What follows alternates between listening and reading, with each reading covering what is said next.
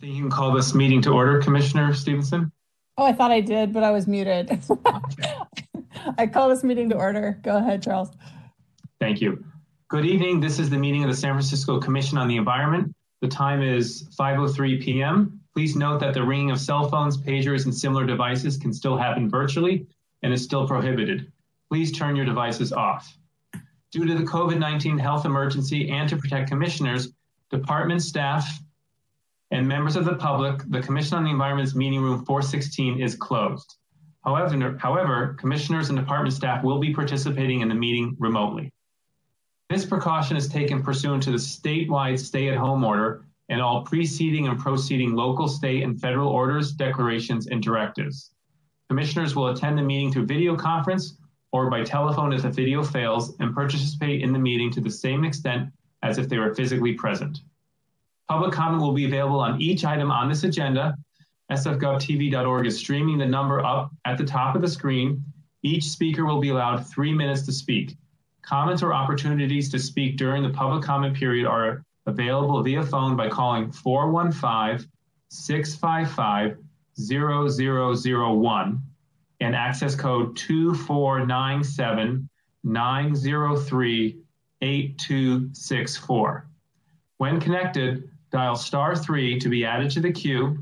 Best practices are to call from a quiet location, speak clearly and slowly, and turn down and off any other devices. Alternatively, you may submit public comment by email at environment at sfgov.org. If you submit public comment via email, it will be forwarded to the commissioners and will be included as part of the official file. I will now call the roll. President Stevenson. Here. Vice President Ahn. Here. Commissioner Bermejo. Here. Commissioner Hunter. Here. Commissioner Sullivan. Here. Commissioner Wald. Here. Commissioner Wan. Here. President Stevenson, we have a quorum. All right. Next agenda item, please.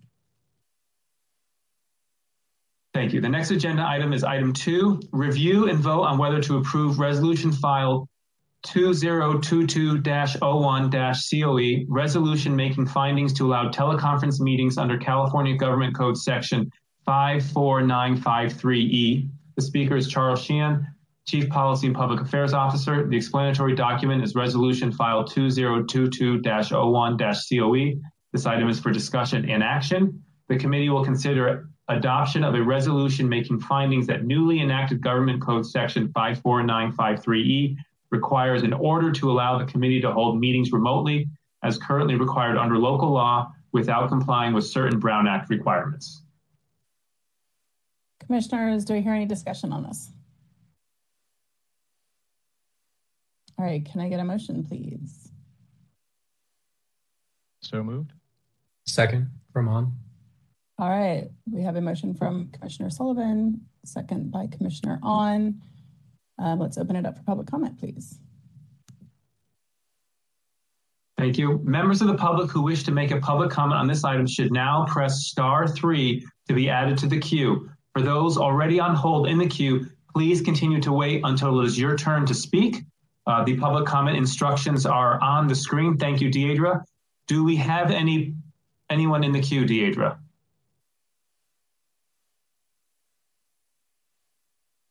Give me a moment to check, please.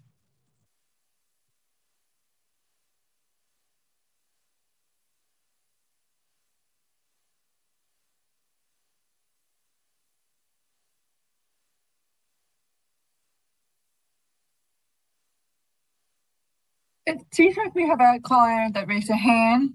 If you don't mind, um, unmute. Um, caller, you now have three minutes. I'm going to go ahead and pull up the timer. Unmute. Caller, Can you hear me okay? I'm gonna. Go ahead, caller. Great. Uh, David Pilpel. Uh, good evening. Uh, sorry, I have another meeting at 5:30, so you won't be hearing too much from me, me today. Uh, I, I know the sadness is, is palpable. Uh, on this item, just very minor league on page four, line 11, the certification line uh, at its meeting on February 7th should be 2022. Other than that, I have uh, no objection and uh, recommend adoption of this item. Thanks. Thank you. Any other public commenters? There are no other callers on the line. All right, let's move to a roll call vote, please. Thank you. Uh, President Stevenson, Aye. uh, Vice President Ahn, Aye. Commissioner Bermejo, Aye. Commissioner Hunter, Aye. Commissioner Sullivan, Aye. Commissioner Wald, Aye. Commissioner Wan. Aye. All right, the motion passes. Let's go to the next item, please, Charles. Uh, the next item is item three, the President's welcome. This item is for discussion. All right, good evening, everyone. Um, actually, before I get started, I'm going to let everyone know that I have piano lessons going on in my house. So if there's if there's background noise, I apologize ahead of time. Um, good evening, everyone. The Commission on the Environment acknowledges that we occupy the unceded ancestral homeland of the Ramaytush Ohlone peoples, who are the original inhabitants of the San Francisco Peninsula. We recognize that the Ramaytush Ohlone understand the interconnectedness of all things and have maintained harmony with nature for millennia. We honor the Ramaytush Ohlone peoples for their enduring commitment to Warep, Mother Earth. As the indigenous protectors of this land, and in accordance with their traditions, the Ramaytush Ohlone have never ceded, lost, nor forgotten their responsibilities as the caretakers of this place, as well as for all peoples who reside in their traditional territory. We recognize that we benefit from living and working on their traditional homeland. As uninvited guests, we affirm their sovereign rights as First Peoples and wish to pay our respects to the ancestors, elders, and relatives of the Ramaytush community. As environmentalists, we recognize that we must embrace Indigenous knowledge in how we care for San Francisco and all of its people. Thank you for your attention during that important announcement. While this year starts off exclusively with virtual commission meetings again, um, we are nearing the point, I believe, when our commission meetings will start to return to being in person. Um, as we continue to receive guidance from the mayor's office and the city administrator's office, we'll share what in-person meetings will look like. With that in mind, I ask for your patience navigating through this unfamiliar territory as we take the steps to walk back into City Hall once again. Tonight, the commission will contemplate elections and the department's budget. Last year, this commission took a bold stand on demanding adequate and stable funding for the department, and we were heard. Thank you to my fellow commissioners and to the advocates who may once again be in this virtual room with us. And as we look into the new year, I also want to take this opportunity to thank all of you who have contributed to these past two years of successful virtual online commission meetings. From the dedicated staff at SM, SF Environment to the team of technicians working their magic behind the scenes, to my fellow commissioners navigating their best dig digital backgrounds for everyone, and to all of the community members who dial in and participate, letting your voice be heard even if your face isn't seen. It's truly been an honor to lead during these years and to keep up the important work that we're doing here. So tonight and the coming months, as we look ahead to the rest of 2022 and beyond, I believe firmly that we have our marching orders, implementing the climate action plan. That's the job, that's it.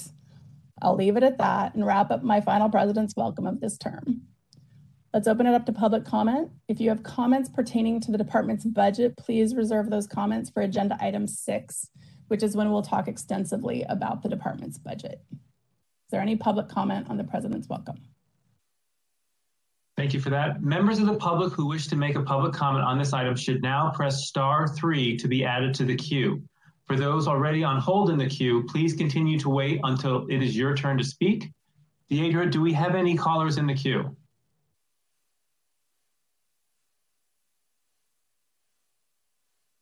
I'm checking. Give me a moment. There are no callers on the queue. Okay, perhaps we'll wait a brief pause to make sure no one else joins.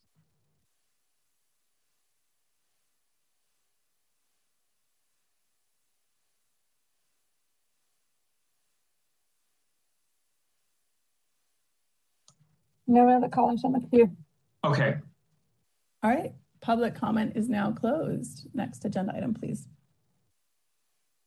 Next agenda item is item four, approval of minutes of the December 7, 2021 Commission on the Environment meeting.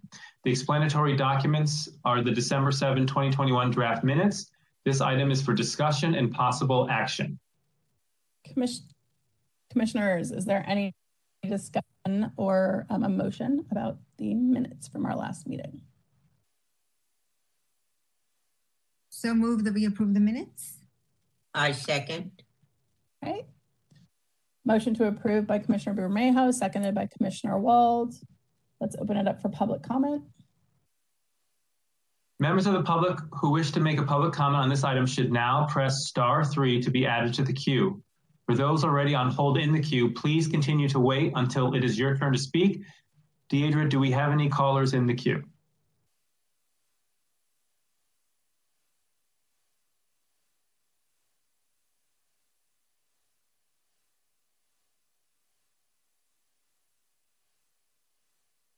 We do have a caller on the line.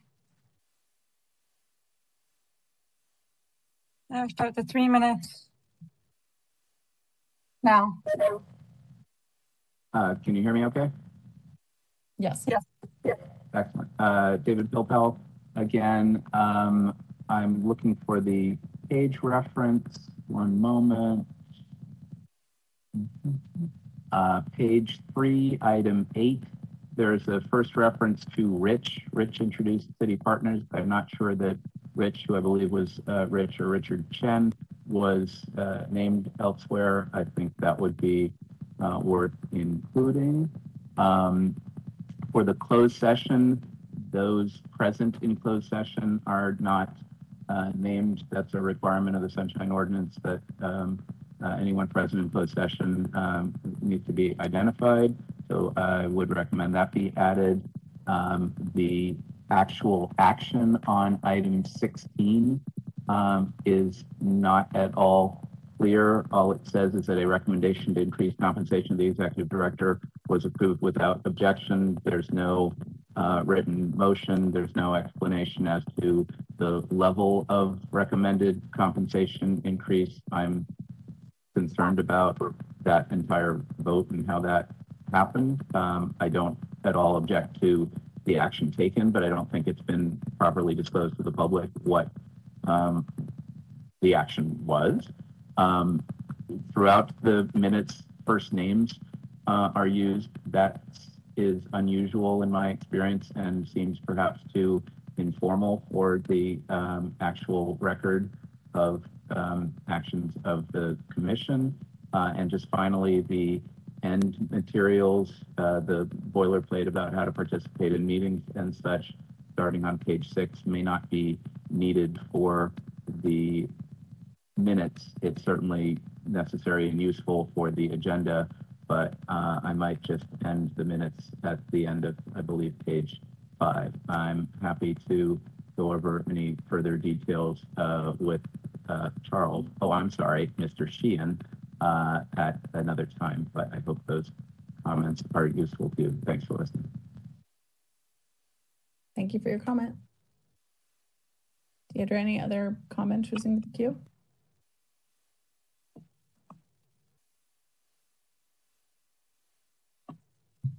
no other callers on the line. All right, then public comment is now closed. Let's go to a roll call vote, please. Thank you for that. Uh, President Stevenson, Aye. Vice President Ahn, Aye. Commissioner Bermejo, Aye. Commissioner Hunter, Aye. Commissioner Sullivan, Aye. Commissioner Wald, Aye. Commissioner Wan. Aye. Motion passes. Next item, please. Next item is item five, general public comment. Members of the public may address the commission on matters that are within the commission's jurisdiction and are not on today's agenda. All right, members of the public, if you have a public comment that is not on today's agenda, now is the time. Members of the public who wish to make a public comment on this item should now press star three to be added to the queue. For those already on hold in the queue, please continue to wait until it is your turn to speak. Deidre, are there any callers in the queue?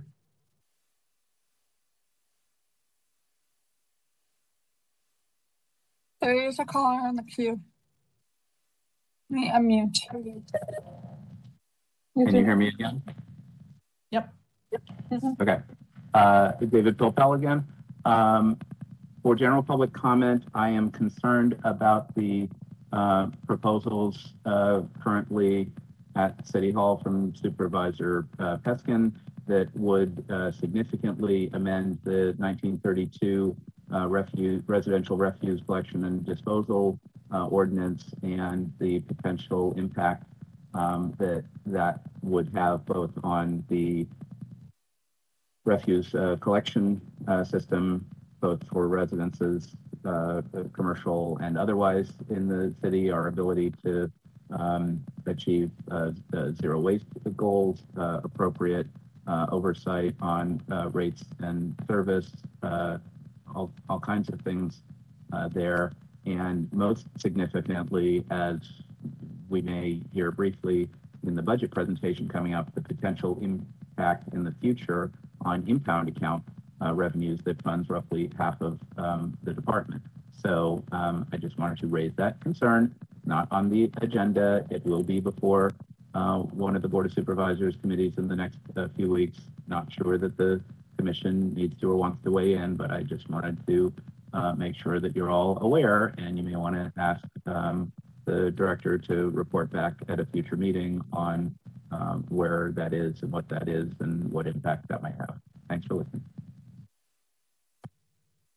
Thank you for your comment. Any other public comments? Yes, we do have another caller on the line. Caller, you are now unmuted.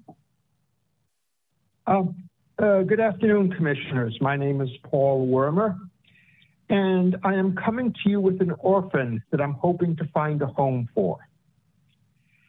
Uh, and it's a climate problem that we see in the city.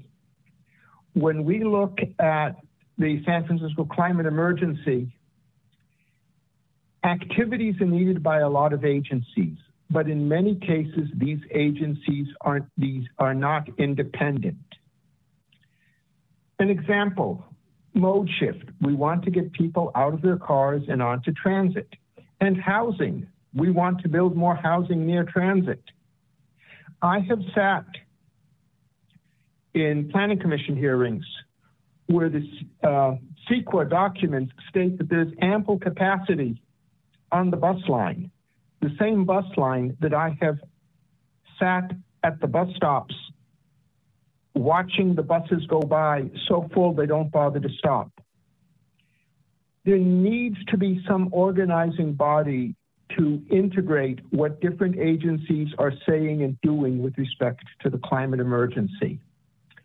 No one owns that. I think that this is something that the Commission on the Environment should ask for oversight on or assume ownership of because there are a lot of these problems. Uh, a similar issue is decarbonizing buildings and the action, interaction with uh, district energy, resilience, load sharing, and potential savings on utility costs or utility demands on, of 10% or so at peak periods. This is a big deal, but I don't see an integrated assessment of this problem because no one is calling for it and no one is responsible. And as I say, I do believe this would be an excellent ask for you as the Commission on the Environment to make. Thank you. Thank you for your comment. Any more public commenters?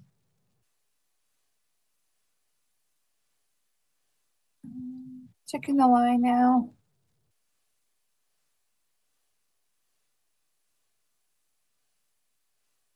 Um, we do not have any more callers in the queue. All right, next item, please, Charles.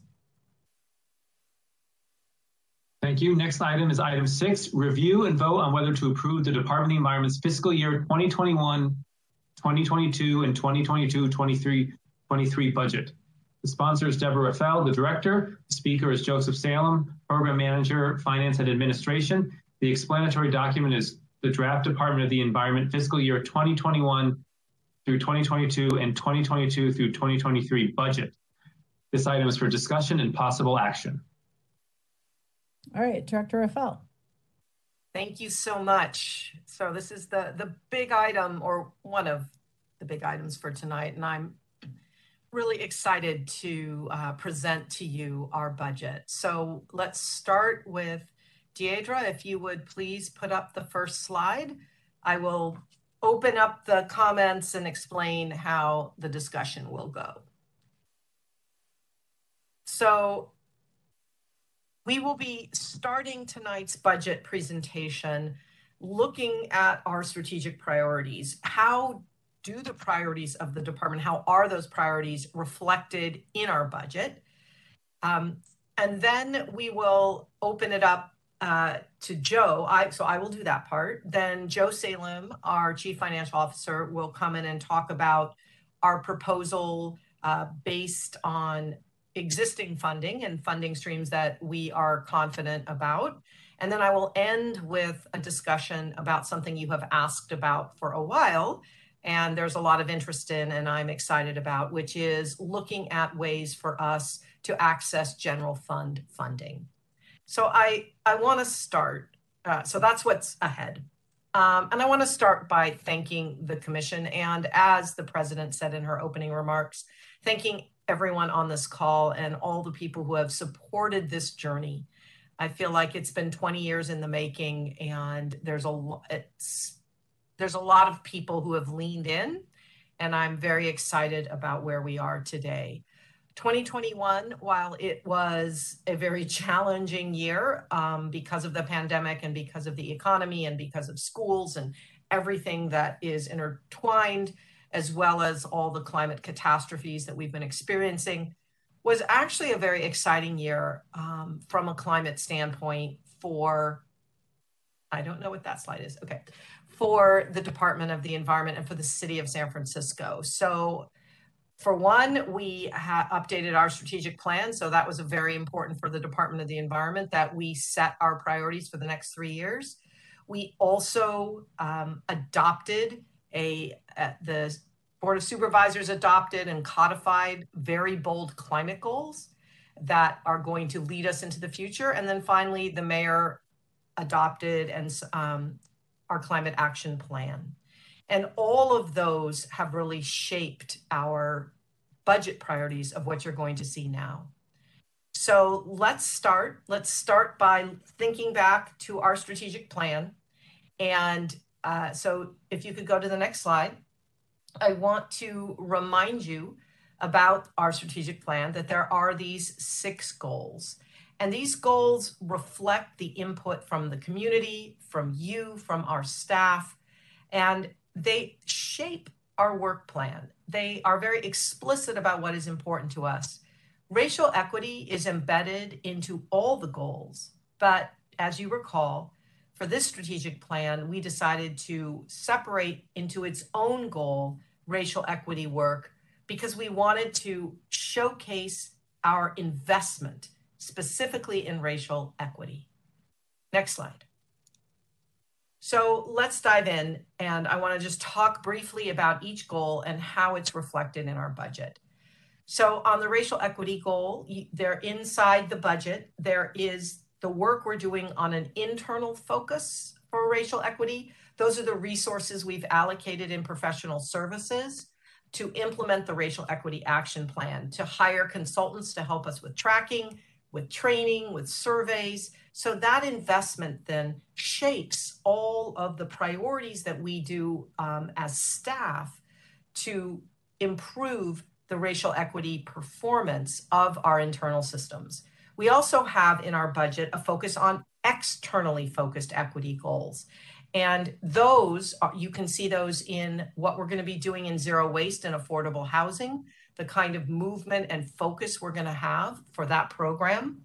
Um, we're also, and I'm going to talk a little bit later about this as well when, in my director's report, doing investments into our racial equity scan tool and what we're calling a racial equity assessment, where we are using those tools and will be using those tools continually to look at each program that we implement. Next slide.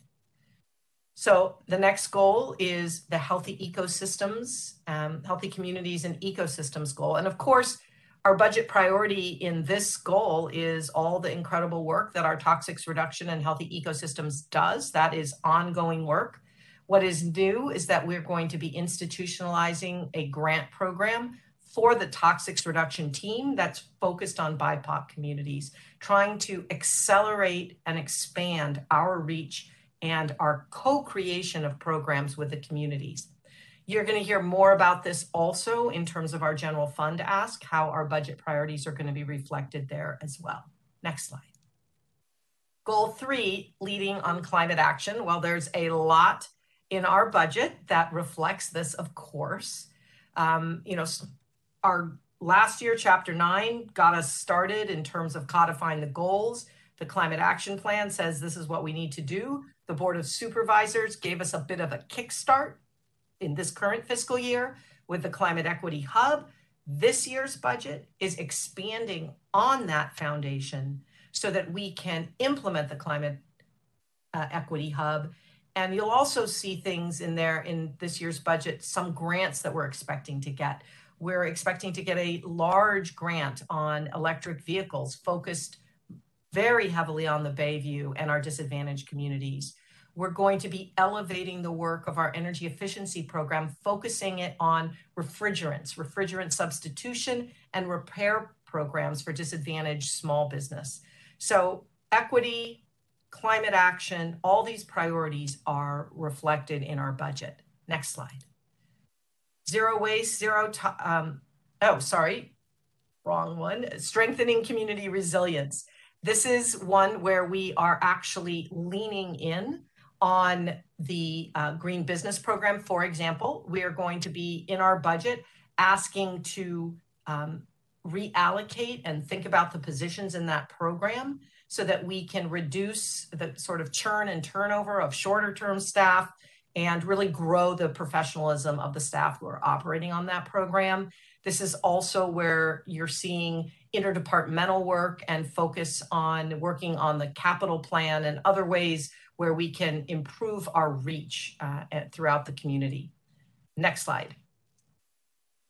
Zero waste and zero toxics. Okay, again, just like each of these, we have a lot of basic programming that goes on to achieve zero waste and zero toxics, all of the staffing that you're used to seeing in our household hazardous waste program, in our various zero waste work.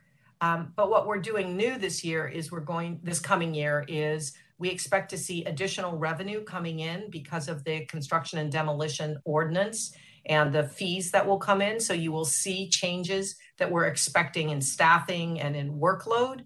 Uh, we're going to be very focused on food waste prevention because of SB 1383. And you're going to see our focus will be in our zero waste program on ramping up the private sector participation in the donation programs. So, a lot of the work you're used to is, of course, funded through here with a focus on waste prevention and construction and demolition. Next slide amplifying community action. This is our, our outreach budget, our engagement budget. This is where we're going to be directing resources to our school education and environment now programs. Those are fundamental areas of our department. Those programs will be very responsive to what's going on on the other uh, in the other program areas to engage youth in the climate action implementation and to also make sure our small businesses are aware of program changes and aware of incentives that are available to them. And of course, this is where marketing comes in and our data analytics. You'll see in the budget that we are, we have positions, we have a data position now, and that next fiscal year will be really amplified to become our chief technology officer to help us become, make sure we are at the cutting edge of data and, and um, metrics tracking as well as uh, visualization. So now I'd like to turn it over to Joe, and Joe Salem will uh, take from here this sort of goals, broad, high level. How is our funding re reflecting our strategies, our strategic thinking? And he will talk about the budget through his lens, and then I'll come back and wrap it up with our general fund. So there we go. Joe, over to you. And at the end, we'll take questions. So we'll have lots of time for that.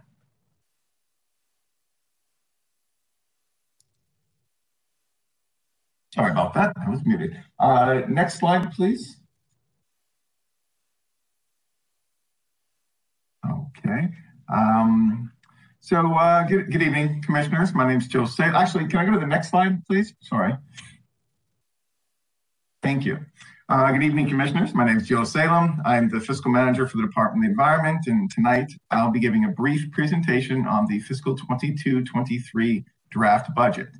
Uh, a couple of things before we get started. The first is that this is a draft budget, and we expect that there will be changes between now and when we submit it to the mayor's office on, on February 22nd. Uh, the second thing is that we're not going to be reviewing the fiscal 2023-2024 budget in this presentation. While we're mandated to submit a two-year budget, uh, it's impossible for us to know this far out what our grant funding is going to look like.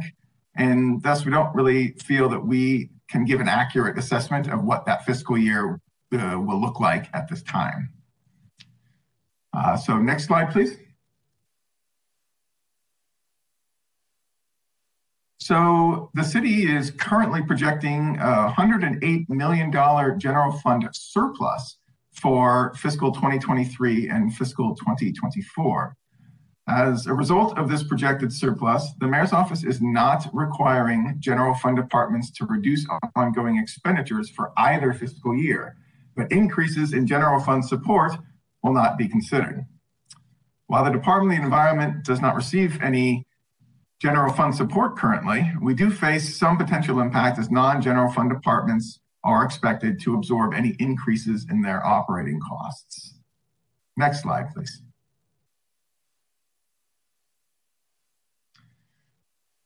So in past years, we focused exclusively on our department's operating budget, but recently the Board of Supervisors modified the budget adoption process to require that all departments hold at least two public hearings on their proposed budgets to ensure that the public has access to and input into the department's budget development process. I interpret the word proposed to mean our annual appropriation ordinance or AAO budget proposal as that is what we delivered to the mayor's office on February 22nd. Uh, in light of this, I have included the present in the presentation slides uh, show the AAO budget alongside our operating budget to give the most complete and transparent view possible of our budgeting process. So what is the difference between our AAO budget and our operating budget? Well, our operating budget takes into account the department's current projection for sources and uses in a given fiscal year. The operating budget includes new funds being requested through the AAO process, uh, which we refer to as the, the budget process, and funds that have been previously approved that will be utilized in the next fiscal year. These are typically grants awarded mid-year and appropriated through a board resolution process called the accept and expend process. Uh, mid-year uh, interdepartmental work orders and multi-year grants, things like those. Uh, while most years our operating budget contains our entire AAO budget, this year is an anomaly in that our operating budget is actually smaller than our AAO budget due to one large multi-year energy grant that will be fully appropriated in fiscal 2023, but utilized over multiple, figure, uh, multiple fiscal years thereafter. So in light of this, I'm going to discuss our operating budget this evening with the understanding that it's the best way to provide the most comprehensive and thorough view of our budget process. Which brings me to the current slide.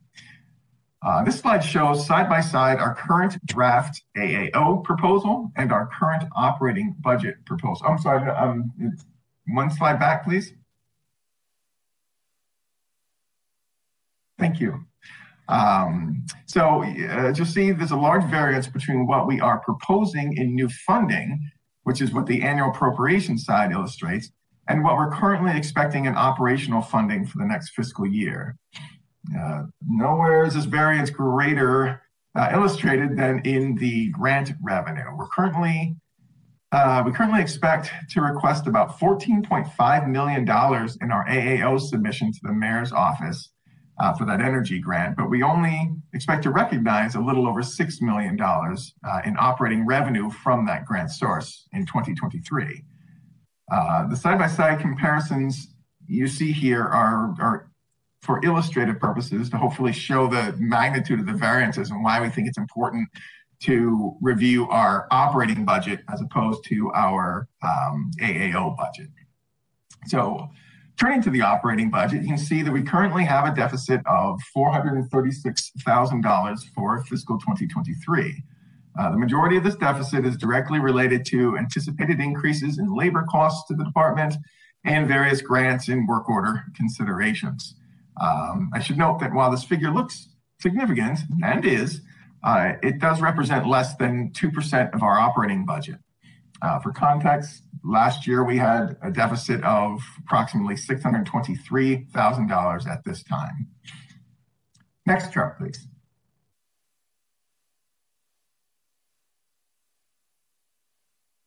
So this slide shows our budget, or it shows how our budget is broken out by funding source and by program expenditure. Uh, I've added the AAO budget figures for illustrative purposes to again show the differences in what we submit through the AAO budget process and our anticipated operating budget. So while our AAO request currently shows grant revenue comprising about 41% of our budget, in reality, it's currently anticipated to fund about 22% of our operating budget.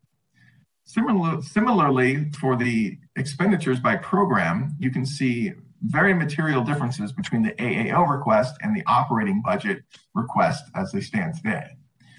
Uh, the most glaring example of this is in our energy program, where expenditures are currently 41% of our budget at the AAO level, but only about 20% of um, our budget at the operations level.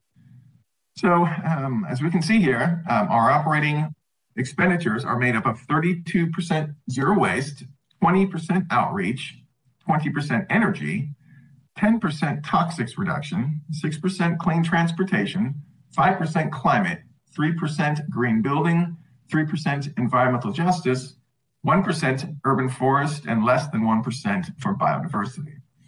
Um, so I think these last two slides really encapsulate just how important it is for us to review the total operational budget as opposed to just our AAO um, proposal you know, if um, it, you know, it, it it it makes it much more clear in terms of what we're actually going to be utilizing our funds for in in a given fiscal year, and gives the the best picture of of um, our plans for any given fiscal year. Uh, next slide, please.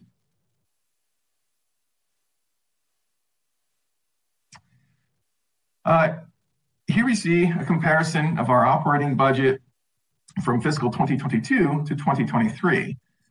As you can see here, there's an operating budget increase of approximately 9% or $2.4 million.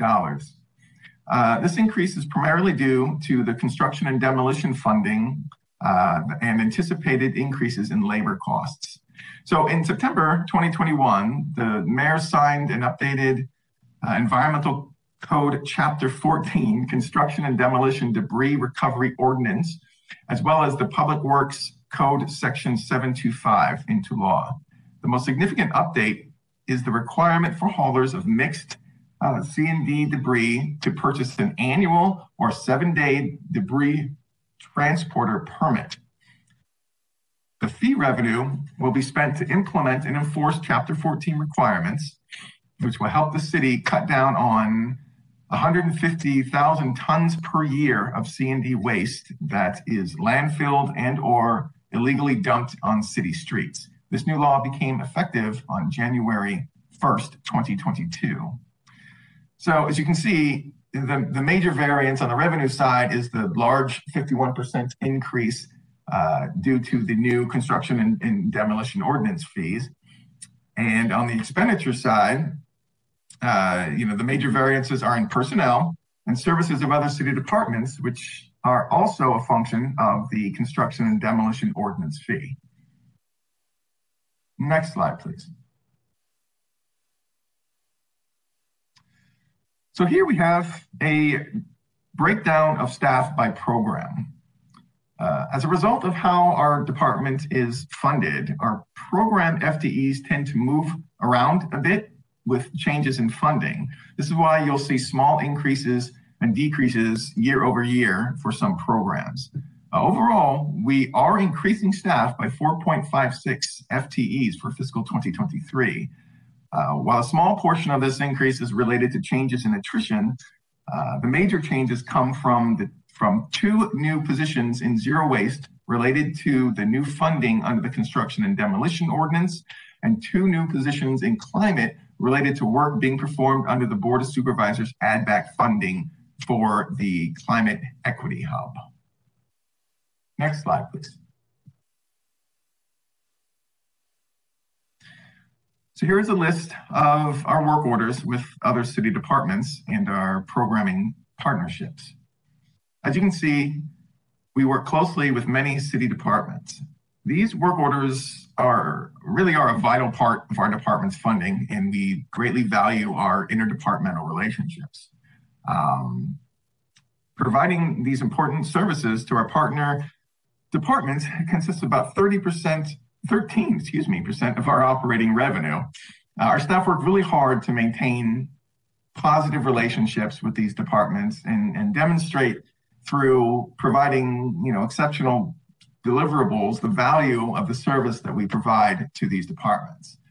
Um, I, I, I, always like to do it, like to take a minute to to acknowledge the program staff's role in maintaining these work orders. It's it's it's makes my job much easier, and um, you know, really without them, um, you know, this would be a much more challenging thing to do. And, and, and they do a spectacular job in both developing and maintaining these relationships with other city departments. And I just wanted to acknowledge that. Next slide.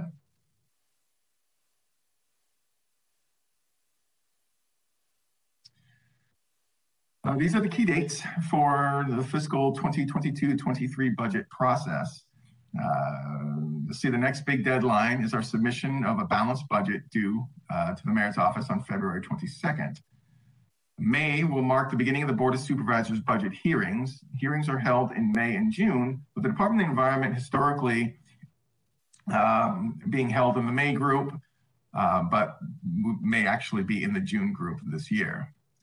Uh, the fiscal 2022-23 budget will be adopted on July 31st and by August 27th, we, along with every other city department, will submit a letter to the mayor's office certifying that the budget that was adopted is adequate and that no supplemental uh, general funding will be required. So, you know, we'll be working hard over, you know, the course of this month to, to, to balance our current shortfall. We'll be examining our expenditures and pursuing potential sources of additional revenue to try and close that, that gap that we currently have. Uh, and while I don't anticipate any cuts to service levels, um, you know, we will be taking a look at, at our budget department wide, identifying, um, you know, potential reductions in expenditures, ways we can reduce costs. You know, we'll also be continuing to, to aggressively seek out new sources of revenue and applying for grants and seeking partnerships where the potential exists. Um, I'm actually, that, that concludes my portion. I'll, I'll bring it back to Debbie.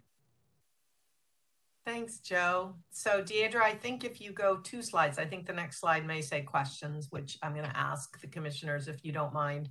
We hold off. Oh, there we go. Okay, perfect.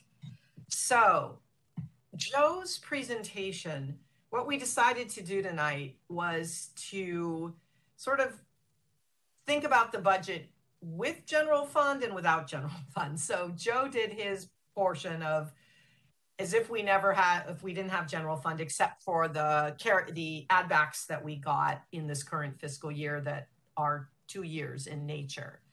Um, very small amount of funding for this coming fiscal year.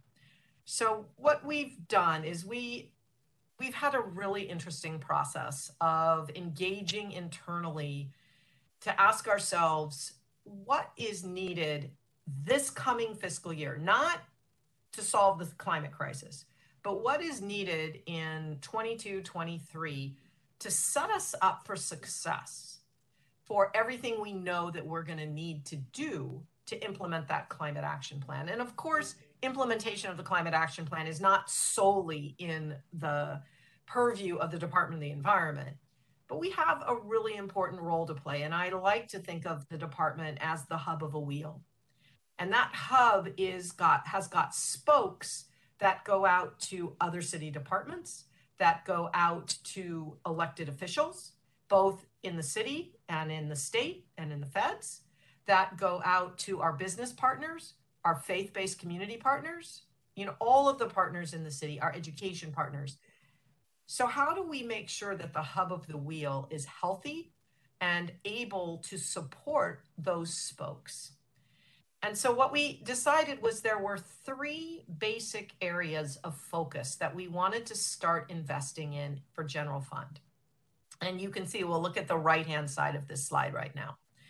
And so the we came up with we added it up to about 3.2 million i have to tell you this is a estimate that's why that is in the title of the slide this number will likely change in the next couple weeks that we have to finalize our budget submission as joe explained the timing and we also wanted to hear from you and what your reaction was as well as from the public this is the first time we're putting this number out for the public and for the commission to comment on so our best estimate is that we need about 2.4 million to invest directly into that building sector, the decarbonization of buildings.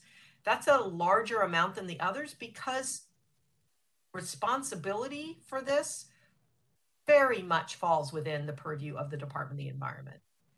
Then the next sector is the transportation sector. How are we going to get off of fossil fuels for trucks and cars in the private sector? And so, and I'll talk about what each of these will do. And then the third bucket is how do we, this is something that I think previous commissioners would be so happy if they finally heard that we want to invest in institutionalizing a program on biodiversity and healthy ecosystems within the department and not make it some scra- uh, a scrappy program based on grants, small grants and work orders. How do we make this a strategic program? So, what will this 3.2 million do? As I said, it is not solving the climate crisis. Here is what it's doing to help us be the hub of a wheel. It is helping us have the staff leadership available to build and implement a legislative agenda we have a roadmap in front of us, especially along building decarbonization, that we need to get working on. The climate action plan outlined what we need to do in 2022 and 2023 and 2024, and we need to get working on that. And we need staff who are solely responsible for getting that work done we need to focus everything we do on equity and workforce development. We do not have the workforce we need to implement that legislative agenda, and we need to make sure that that workforce is equitably distributed and that we understand what kind of incentives need to be put in place. When somebody says to me, Debbie, why don't you want $100 million today? I say, because I don't know how to spend it wisely today. I need to understand where those incentive programs are and which ones need to come first based on the policies that we're putting in place. And that's what I want to do this coming fiscal year with the right team in place. Actually, create a workforce program and thought leadership within our department that can work very closely with the Mayor's Office of Workforce and Economic Development or the Office of Workforce and Economic Development. Data and dashboards. We we need to know you want to know how we're doing. The commission is going to be a big part of tracking.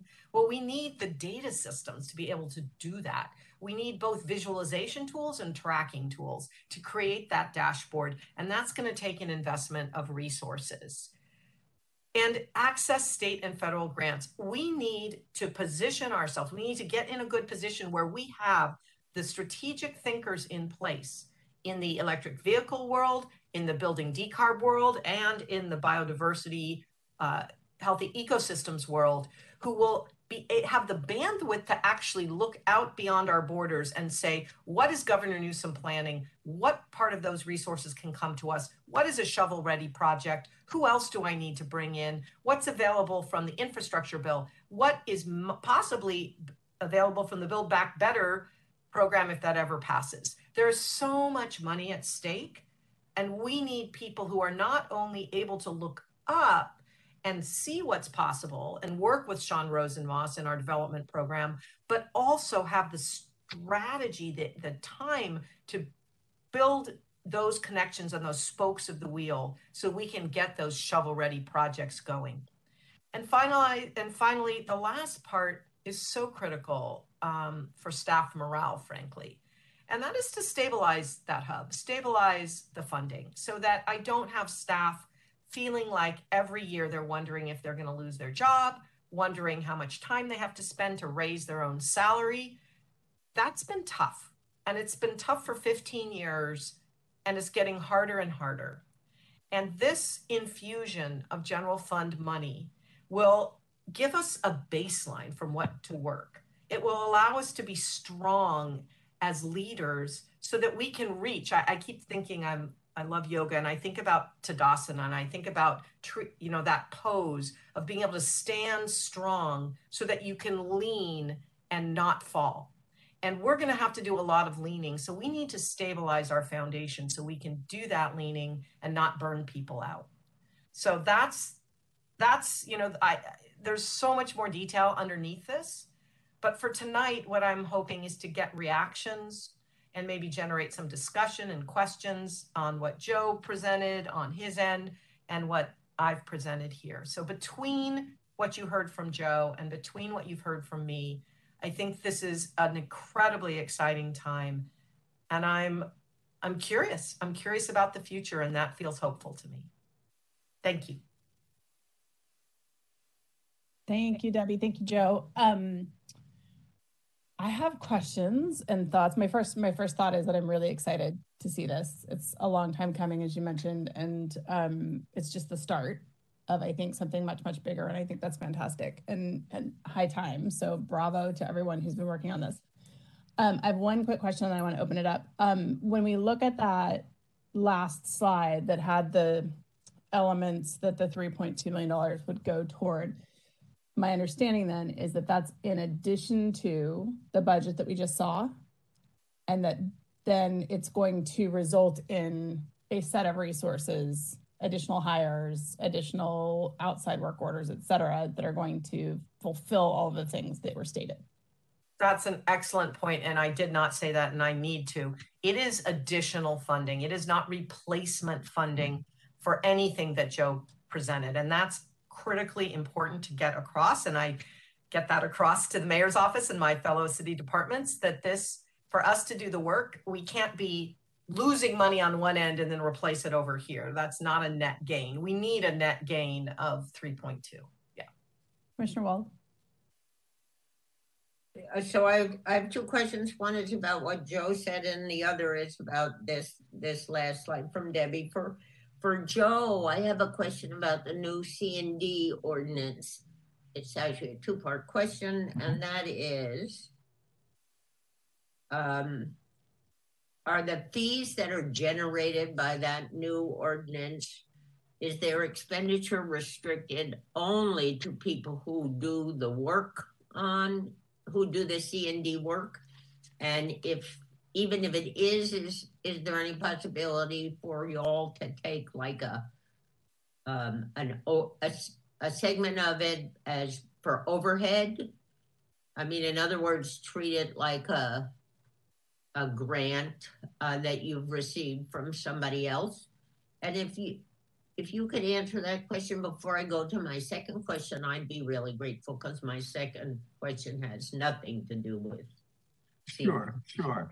Um, uh, while I'm not very well versed in, in the, the world of fees for, for the city, my understanding is that um, the fees collected must be used to um, to to to um, you know must go towards whatever we are funding for the for the for the I'm not saying this correctly I'm sorry. Um, but but my understanding is that yeah the, the, the, fees we collect must go towards C and D um, uh, work as stated under under chapter 14 um, we we don't have the latitude to to use it for for other purposes. Uh, and frankly, we actually need to Um, every year we need to go back and fill out paperwork that right sizes the fees to what we're spending on them to ensure that we don't spend more money or less money than we take in and that it's spent specifically for that purpose. But I should I should note that there is an element where where we do have um, personnel component. There is an indirect component to the to the staff that are working on the CND. Good. Okay. Thank you. So, uh, as far as your last slide is concerned, Debbie, like Commissioner Stevenson, I thought it was very exciting. It sounds like just what needs to be done at this point in time. But my question is about the, for lack of a better word, the function of the slide. Am I to understand that this $3.2 million estimate, or whatever the more or less final version of it is, it, are you going to use that number to sort of calculate back how much money we we need to raise from say um, a measure that is put before the San Francisco voters to fit, fund the department? Is, is that the purpose of the exercise, the budget exercise that you've gone through to document the needs so that we can calculate oh. the um, way that we're going to raise it? That's a really interesting question. And I'm not, so let me give you a reaction to it and make sure I'm my head's not just a little twisting. So this is, we don't know what a ballot measure would look like. We don't know how much a ballot measure would bring in. We don't know, there are so many unknowns about ballot measures and there's lots of people talking about them. And one of the things we are doing this fiscal is trying to look at sort of on our end, looking at the menu of opportunities to raise revenue. What this is doing is presupposing that probably we're going to need revenue to get off of fossil fuels in buildings, and probably we're going to need revenue to build up our electric vehicle infrastructure. That's a pre- or and support biodiversity. That's a pretty good guess because it's not a guess. That's the climate action plan. What we don't know today is how much money we need beyond our little staffing increase that this will give us to actually make sure that X number of buildings are decarbonized or that many acres of land is restored. And a ballot initiative would start to raise that kind of revenue, the, the tens of millions that are needed. This is looking for an investment from the general fund on an ongoing basis to say the city is leaning in with its general fund capacity to support the department to do this foundational work. And what will come out of that is then a better understanding of and, and systems in place to make sure that these tens of millions that are going to have to be used for climate get spent appropriately and with the community's input. So that I, so I'm not that's how I respond to that question, but I'm not sure I'm answering it. Can you help me? No, I think you are answering oh. it. It's not the actual money that we're going to need, what I, if I hear you correctly, the actual amount of money we're going to need is going to be far larger than this. And that money is going to come presumably from a ballot measure or some other sort of similar vehicle that can raise really big sums of money on a regular basis. This is. Yeah, that's my assumption because the arm wrestle for that general fund surplus is huge, right? That's there's right. a lot of con- competing needs in the city right now. So I'm just assuming that 100 and that all that surplus is not going to be invested in climate. Let's see if we can find really good revenue sources to support it. But this is but this is still uh, going to require some arm wrestling from that a general fund surplus. I mean, how else are you going to get this money? so thank you for raising that. And I'm hoping the commission will talk about, and I'm hoping the community will also talk about ways that we can work together to accomplish that. You're right. It's not a done deal. And that's why it's two separate things before you tonight. Thank you. Commissioners, any other questions or comments? Commissioner Hunter. Debbie, thank you for throwing this last slide in here. It's great to see the projected future. Um, you are probably one of the most diplomatic people that I've ever met or runs the department. And I do have to ask the question is this an aggressive enough goal? Is this going to get us to where we need to be to actually calculate these numbers? And listening to prior commission meetings, it seemed like the um, general fund money we received previously was supposed to help us calculate this number, and this seems like we're using this money to calculate an additional number. And eventually, two years have passed without making big moves in climate. So I'm just wondering, are there things that we should be adding to this number that would allow us to action on CAP now, rather than just saying we are doing the systems in place to eventually get ready for it? I think that's a really legitimate a really legitimate question. And, you know, am I, yes, I'm diplomatic. I mean, I understand the way the systems work, but I'm also a realist and a pragmatist in terms of what our department can handle. And I think, in fact, that the city can support a lot more investment in climate. I don't know that it needs to come directly to our department. I think what's interesting to me is to think about what's going on in other departments that supports direct mitigation or adaptation work and think about that collectively in this budget process. So I am hopeful that other city departments are also looking at their budgets through this climate lens and thinking about what investments they can make. So for example, you know, San Francisco PUC is working very hard to source 100% renewable electricity. Great. You know, how do we get them more customers? And how do we look and are there resources they need to shore up their ability to deal with a grid? There's so many pieces that wouldn't fall within our purview. So when i look at this number i think okay this is a number i'm going from zero general fund frankly zero in 20 years to something. I don't want it to be trivial but i don't want it to be overwhelming to our department such that we lose credibility as a department for spending things wisely. I do think that if I were to say additional funding, it would be incentive money. It would be money that wouldn't, you know, that we would have this pot of money that we could distribute to the community to get um, to help them substitute off of natural gas. My problem is, is I don't know what number to tell you today on that. And that's just um, so that's the dilemma I have in this moment. I know there's a number.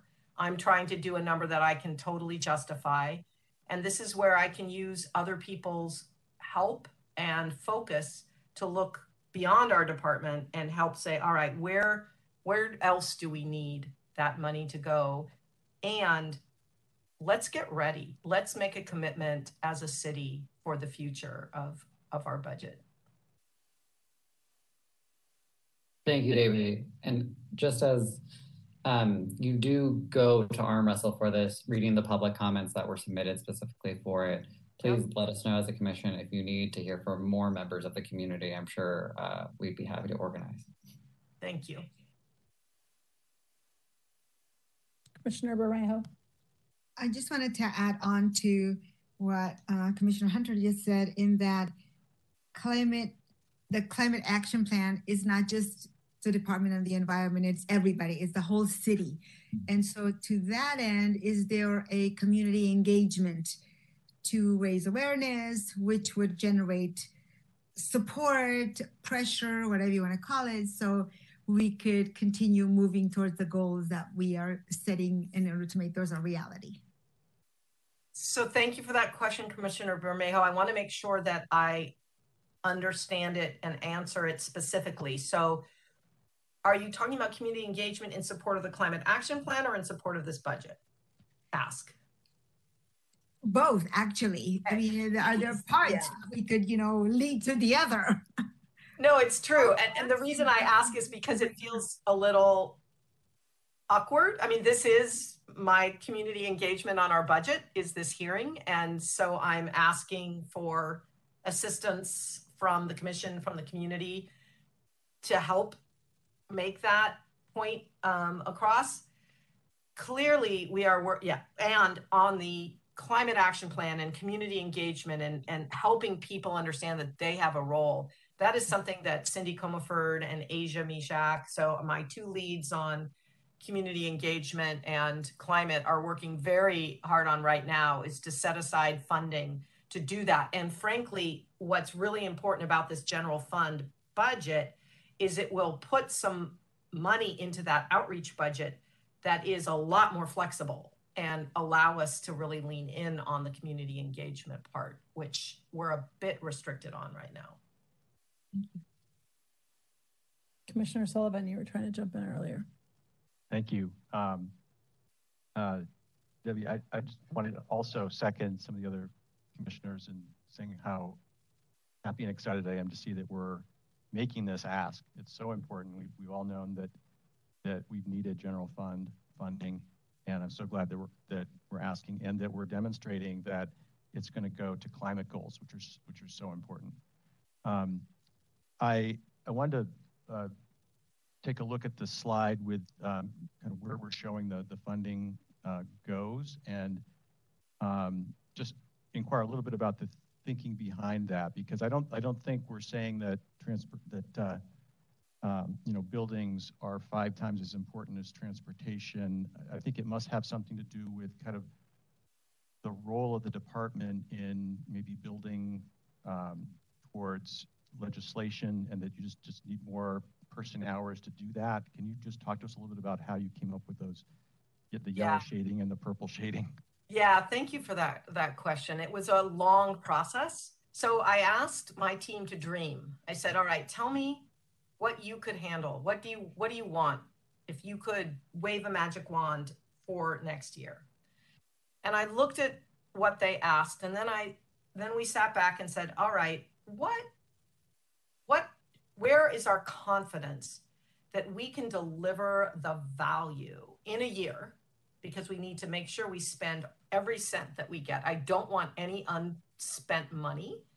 And I want to be able to explain exactly to the mayor's office and the board what they're going to get for that money so that it's not vague. We're going to coordinate or, you know, this kind of passive language that drives everybody crazy. and so, what, when we talked about it, you know, for uh, especially for, let's say, electric vehicles, you know, we said, what is it that you that's holding you back right now. And in the case of electric vehicles is we need a 5644. We need our highest level position. We need to create a new leadership role so that Lowell isn't wearing two hats because right now he's the 44 for both energy efficiency and electric vehicles and he's sinking under that weight. He's not able to access all the funding that's available because he's running two programs. So for Lowell, the thing that he most wanted and he thought would be the game changer for electric vehicles is actually staffing, is figuring out how we get funded positions that that aren't grant funded, that are able to really look and leverage resources. And so for year one, and this is just year one, there's a year two thinking that I'm not putting out here because that's even more of an estimate than year one. But year two will be more than year one, but we're just saying what is in year one. And then for the healthy ecosystems, I don't think, uh, you know, that program is so diffuse throughout departments. And for that program, what we wanted is to have a dedicated leadership, again, position so that someone like Peter Brastow isn't, you know, doing this wonderful work at Treasure Island where he's, you know, supervising plantings out there, but he's not spending time developing the kind of carbon sequestration tools and building the policy framework for the kinds of legislation we might need on land management. There's there's all these questions we have on land management and I want to elevate the urban forestry program so that that person is full time and can be really thinking about trees in a meaningful way. So we kind of looked at what were the priorities on the healthy ecosystem front. and said, let's fund that in year one. So that's why, and these programs, it reflects in a way, um, it reflects the number of projects we're already doing and it and it reflects the in a way the evolution and sophistication of the programs. So that's why you're seeing those differences because i want to make sure that at the end of the fiscal year we have developed we have delivered such that the value is so clear that when i go for the next ask they're like oh yeah i want more of that. I want i've seen what you do. So does that is that enough specificity? It, it, yes, and I love um, that you went kind of grounds up with your staff to ask what if if we had more funding, what what would you do? Maybe just one final follow up question, which is the the building sector is getting the bulk of the funding. So what what would you do there, and ah, okay, communicating to the public about that?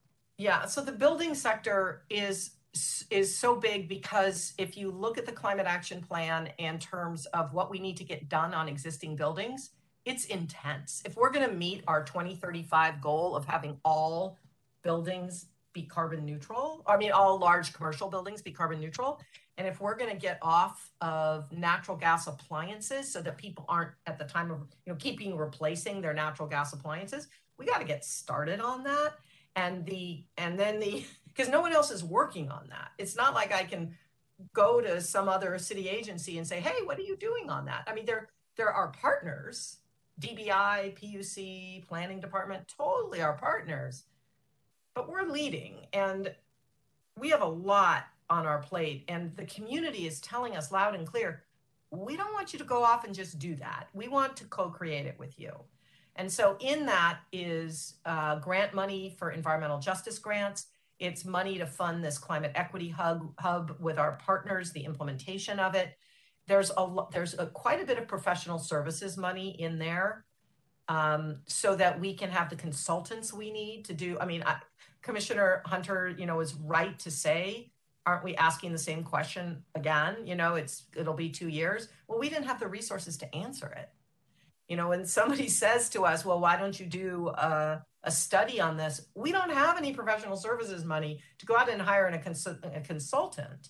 So this is going to give us some of that professional services money to to really work with the community in a way to get us the answers that when the ballot initiatives and I'm super hopeful that we'll see one comes across we're going to be so ready with the community as partners to say here's what a community you know advisory committee looks like. One of the you know the letter that was sent with all the, the different wonderful suggestions in it is envisions some sort of community advisory council. I think that's really interesting. How do we start building that and what decisions do we want them to be making? So yeah that's that's what's in there. Thanks for asking. Thank you. Thank you. So debbie at the end of the fiscal year is that I think it was sort of a reddish colored box about stabilizing funding is the idea that at the end of the fiscal year, we will have a game plan. I mean, we won't have the funding, we won't have the ballot initiative done or whatever, but is the idea that within the fiscal year, we're going to have that sort of go to plan? Yeah. Yeah. We, we need to, we can't just keep asking the same question. We need to have the reason, we need to have the, you know, and, and some of this is really hard. So, for example, the city departments want to know, well, how much is it going to cost us to get off of natural gas in new in our retrofits when we do remodels for our existing buildings? That turns out to be an almost impossible question to answer because there are so many it depends. It depends on, you know, what PG&E says we have to do for primary, you know, upgrades. It depends um, if we can do things together and get you know get departments to work together to buy things at the same time. It depends on the um, the amount of heating and cooling that we actually need if we invest in in um, energy efficiency. So it's it's these numbers that we're asking that are being asked around the world are not easy to get. So yes and i don't know exactly how beautiful the answer is going to be, but it'll get us started for sure. And then my one other thing I wanted to say was that, you know, you talked about being the hub of the wheel. Yeah. And I know in prior conversations we've had discussion around um, the climate action plan will be implemented most effectively and efficiently by the city when somebody, some entity is leading it completely, right? And that is us, and I get that that's us. But you, but there's also, you know, I think you made a comment. Um, I'm hopeful that other city departments are thinking what they can do to implement the climate action plan, and like hoping that they're doing it is not the teeth that that I think are needed, right, to get them to go do it. So I'm hopeful that in thinking about this 3.2 million dollars or whatever the eventual ask from them from the general fund is going to be that there is a an element of um, uh, authority giving of you know like that that this is like we're driving this forward and we're making we're holding everyone accountable for it um, of course i know our city departments are bought into it. And I know that in San Francisco, we are doing phenomenal work across so many different departments toward climate. Um, and I think that it's very, very important that um, there's a centralized uh, space of leadership driving it forward. So I would, I wholeheartedly agree. And I would say it is not a but, it's an and, that I think the way that in my experience of being almost 30 years in local government, the way to get other departments on board is to get the mayor's office and the elected officials on board and to get the community on board you know the department of the environment saying come to my you know come and do this we have some bully pulpit we have some ability and i think that the every the city departments need to hear from their constituents that this is really important. That DBI, it's really important that you lean in. PUC, it's really important to us lean in. I mean, as you say, these department heads, no one needs to, they are, they are with me. They are, and their staff are, and they have a lot of competing needs or competing, not needs, but competing, um, which pulls on their time. So so let's think as a commission and as a community how we most articulately and effectively send the message that this is a citywide initiative. I think it's a very you have a we we have a very receptive audience right now. And I think I, I think that's I think that's why it's important that we act and and focus on this now. I mean, in the in the time that I've been on this commission, you know, I remember coming on board and just being baffled by this idea that we had these unfunded mandates, that there were all these things that the city would say, these are really important things and we have to do this. Then it would be like, go find a grant, right? And that's what I don't want to happen with the climate action plan. But it, you know, where it's effectively, it's like all these things are incredibly important. Let's put our weight behind it. Um, which I think you're right. We're in the right time and space to make that happen. So. Commissioner Ahn, I think you were trying to jump in as well. Um, just a comment, really. So, of course, understanding, you know, 3.2 million is is modest, you know, for the scale of the challenge that we're trying to tackle. At the state level, billions of dollars being used in the surplus for climate change. At the federal level, of course, there's the infrastructure package, which is also pouring money into the Bay Area as a region. But I, I think in the context of this particular $3.2 million ask, it would be helpful if a year from now the commission had a sense of how that money was leveraged in in very specific ways like it led to x number of dollars additional dollars for our department's work or a percentage you know staffing increase or you know even individual stories of grantees served but just even having that uh, broken down cleanly in a slide i think would be really helpful so hopefully then we can continue fighting for more and more money and expand our mission accordingly as I'm sure the public comment would appreciate as well. I'd be happy to. I mean, just in the last 10 years, we've brought in over 20 million. So in leveraged with no general fund support. So yeah, it is it is absolutely. And I will just say, as Shawn Rosenmoss reminds me, how much you bring in is one metric, but how much you apply for is another. And one of the challenges we've had is that many of these federal grants require matching amounts. So they would award us the amount, but we would have to have matching. And so I think part of the interesting thing will be for us to come back and give that kind of feedback to the board as well and the mayor, you know, we're we're going to need some matching funds because that may be that's in a that's not in that 3.2. So it'll be interesting. Commissioner Wald.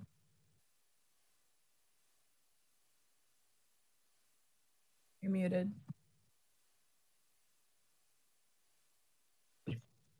So this is all seeming a little opaque to me, truly. Um, you're you're asking for assistance, and I am not confident that we are giving you the kind of assistance that you need. And I and it seems to me that the kind of assistance we can give you, in addition to what's already been asked of you, and and you know, I think Commissioner Hunter's question about is this enough and and Commissioner Bermejo's comments were good. I mean, I am missing not so much the substance, but the strategy. Okay, so should we have another letter from the commission? Uh, should we be mobilizing environmental organizations? Despite what you said about other departments, I happen to think that this is an optimum time for us to ask other departments to do the same kind of assessment that you are so that all of the departments are saying climate action is big for the city and big for us and we need more money uh, to do it, and we're going to do it in an organized way. And then if you get all of these other departments, not all, but the relevant ones, you know, uh, to to do to make the same kind of affirmation, and we get you know our partners to ask them to do that, we will be more successful. We will get everybody to focus on what is most important. We will act like it's the most important. Other agencies will support us in that. So what what I would plead for at this point is it doesn't have to be detailed, but but a real strategy, you know, a bunch of points about what what it what does this strategy look like and how can we and others help you achieve it. So there, there is a lot of talk about strategy, Commissioner. There is a lot of talk with the mayor's office, uh, talk with other departments. In terms of what is needed, it is it is the I mean the world is run by those who show up. So it's it's often a numbers game, you know, who's who is making their voice heard. You know, I'm I'm not at all. I mean, I totally agree that you need a strategy. I guess in this context, I'm not sure how best to deliver it to you. I think it would be helpful, always helpful for me as department head to have your wishes clear and clearly articulated, not through me, but through you yourselves. So I think that is one thing that is always helpful. At this point, I'm very hopeful, but I don't have certainty, right? Because now what happens in the process is this proposal goes to the mayor's off to the mayor's budget office. Every department is putting their proposals in the mayor's office is very aware of what I'm doing. This is not, I'm not hiding or being sneaky here. They are very aware of what's coming to them. I'm assuming that all the other departments are doing the same thing. Um, and then the discussion happens within the mayor's office as to where the priorities are and what the strategies are. Having this commission weigh into that process to that particular audience is, I think, very helpful. Um, the letters that we all received tonight didn't only go to you as commissioners, they went to other people as well. That's very helpful. In terms of mobilizing other departments, this is a conversation that is happening, I will tell you. because I would like to be able to tell a much larger story than just what the Department of Environment is doing. I think if that is not the story of what the city is doing on climate change. I think there's a much bigger story here.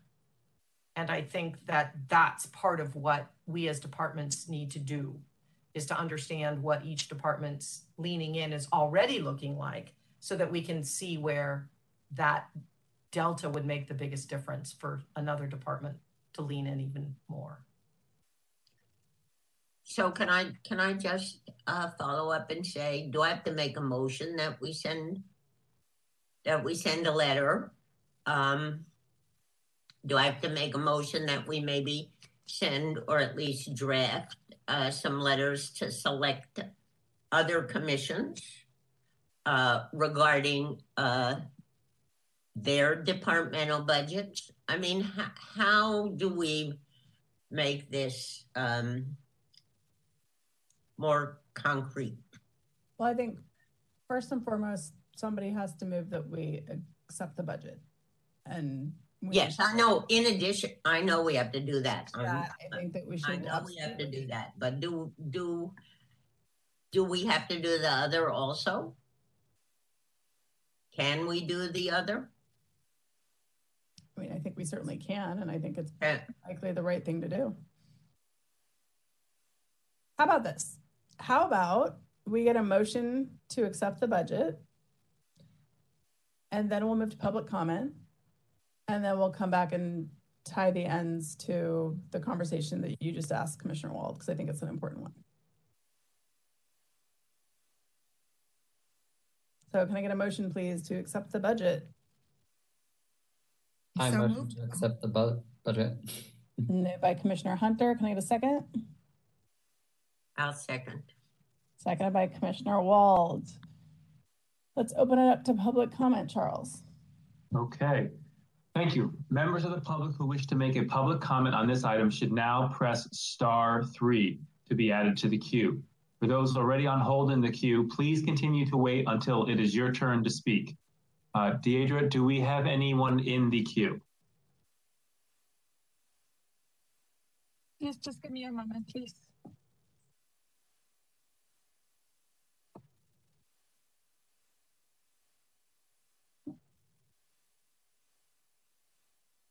So we have several callers. Thank you. And I'm just going in the order that I first received them. Okay, I understand why I received one, two, three, four. Okay. Put the timer on. And I'll go ahead and unmute the first caller. Caller, you are unmute and the timer starts now. Hello, um, my name is Sandy. I am a resident of District 5 and I work in climate and energy philanthropy. And I'm really excited to see this budget proposal. I'm really pleased both that we're finally asking for general fund dollars for the Department of Environment and that the dollars are geared towards addressing staffing issues. I, I absolutely agree with what Debbie said about the need to provide staffing stability because SF Environment's success is based on its wonderful staff. Um, so strongly support this and am even more excited to see the ballot measure coming, um, proposal coming in a couple months. Thank you. Thank you. Thank you for your comment. Next, next caller, please. Give me a moment. Caller, you are now unmute. Uh, Thank you. Uh, Good evening again, Commissioners um, and Director Raphael. First of all, uh, let me say how much I appreciate the uh, proposal for increased funding uh, for staffing that Director Raphael put forward. Um, It's important to recognize that building the resources now is the most important thing, and this is a great start. And I look forward to seeing a larger request next year because there's a lot of work that needs to be done. Uh, secondly, I'm very happy to have heard the discussion following the presentation about the need to engage with and work with other departments. Uh, that is so important. and facilitating the integration of different department projects and make sure they're not at cross purposes is critically important. So thank you. I fully support approving the budget request and uh, letters to increase the coordination among agencies. Thanks. Thank you for your comment. Let's go to the next caller. Please give me a moment. Caller, you are now unmuted. Good evening, Commissioners. I'm Helena, and I'm a constituent in District 9. Thank you so much for taking my comment and for your productive discussion. Um, I also fully support uh, sending letters to the other commissions to coordinate citywide response for the climate emergency, and I strongly support increasing staffing for the Department of Environment. Um, as the hub of the wheel, as Director Raphael said, uh, it definitely needs more staff to coordinate the climate emergency response. Um, I also want to echo the call for more funding, whether it's for incentives um, or di direct uh, staffing increases and projects. Um, the 1% for Climate Equity campaign that was started last year calls for 1% of San Francisco's budget, about $125 million per year. Um, and it's really just a drop in the bucket of the money need, needed to make good on all the strategies in the cap, but it's a start. And it will help fund much needed programs, whether in electrification, transportation mode shift, healthy ecosystems, or others that prioritize climate justice and a just transition. Um, I'm a dancer and a Pilates teacher and a hiker, and everything I do, and I bet everything you do, needs clean air, water, and food.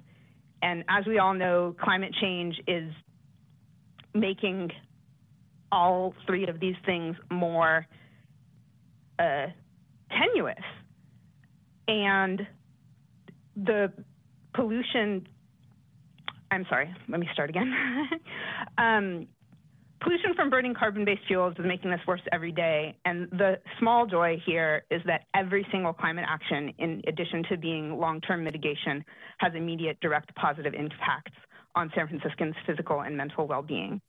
Um, so thank you. I fully support uh, fully funding the climate emergency response, and thank you for doing so too.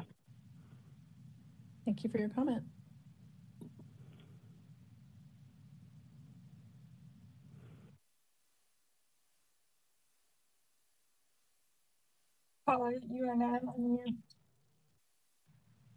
Hi, my name is Elena Engel. I'm in District 9. I'm with 350 San Francisco and the San Francisco Climate Emergency Coalition.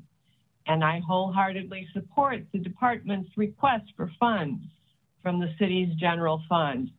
It is necessary, albeit quite a modest request, and I urge you all to approve it as part of the community, we will help you to push this through. We, we will help to make sure this happens. I was very heartened to hear Commissioner Hunter say, is this enough? Well, of course, no, it's not enough. We all know that, and we have to keep pushing. And I was heartened to hear Commissioner Wald say, what about a bond measure? Yes, of course, we need that as well. And not only do I support this request, but I believe we must also begin to seriously fund the recently updated Climate Action Plan by a number of means. And it's shameful that in a city with a general fund budget of about $13 billion, the Department of the Environment has to scrape and beg and write grants and such to supplement their inadequate budget. I support 1% climate equity as an opening bid this funding that would begin to execute on the plans that we so urgently need to save ourselves and our beautiful planet from the most dire consequences of our fossil fuel madness. Thank you, commissioners, for supporting this. Thank you for your comment.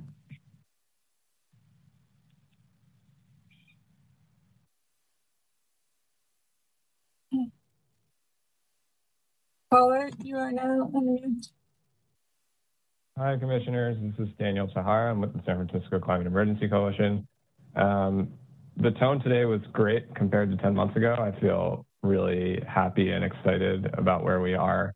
Um, and I think this is this is a monumental step uh, step forward. And so I want to urge the commission to obviously approve the, the budget ask uh, and, and specifically call out the general fund uh, ask as being sort of essential to that approval because as Director Felt said, we, we can't even begin uh, to do the crazy amount of work that we need to do uh, as spelled out in the cap without, without the modest increase in funding.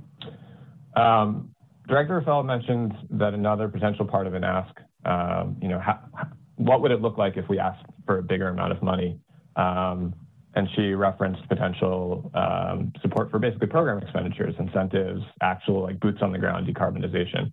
Um, and Commissioner Bermejo uh, had asked how to get public input on the spending needs and opportunities. Um, and as previous callers have mentioned, uh, the, the public has, has spoken. Uh, we've been at this for over a year now, um, and we have a number of suggestions as part of the 1% for Climate Equity campaign um, that would um, make real improvements in people's lives uh, and, and begin the process of learning and experimentation.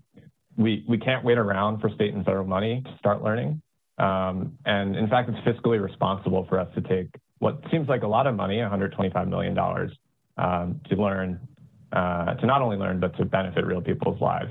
You know, getting gas stoves out of homes uh, improves asthma risk. Um, improving comfort by insulating people's homes saves uh, saves money and, and, improves people's health. Um, and about that state and federal money that we're hoping for, some of that money is actually already here, uh, and we just need to put money in to leverage it. Um, so right now, California has a program called the Tech program uh, that offers about $10,000 of incentives uh, per home to electrify. That's electrical panels, that's heat pump water heaters, that's heat pump space heaters. But we need to put up, put up money to get you know homeowners uh, and, and our community to um, take on those projects uh, because otherwise the money's just going to sit there and, and we'll be, you know, complaining and waiting for the next opportunity. So we really need to do this now. The time to act is now. Uh, so obviously, in addition to uh, urging you to approve the general fund ask, we also want to ask that you endorse the 1% for climate equity ask uh, and really sort of put your put your feet down, draw a line in the sand with the supervisors and with the mayor that this is important and we need to act now. Thank you. Thank you for your comment.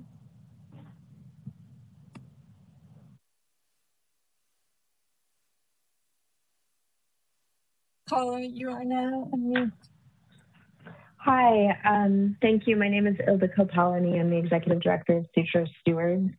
Um, I am very encouraged to sit in on this um, on this meeting. It's really exciting, um, sort of the strategy that's been laid forward. Um, I'm very excited in particular to see money specifically um, allocated in this 3.2 million ask from the general fund to go towards biodiversity. Um, representing an organization that does active habitat restoration, um, we also um, have a lot of the strategies in the biodiversity healthy ecosystem bucket that need to be funded. We already do this work. Um, we scrape and we pull for the funding to do this work. Um, and when we talk about program implementation, having incentives and um, means for us to apply for more funding to do the work that we know how to do that engages the community in that work um, would be amazing. And I'm really looking forward to seeing it happen. I think it will happen. I see that that's the direction that you all want to take this in. Um, I think that this budget should be approved. Um, I'm also in support of the 1% for climate equity.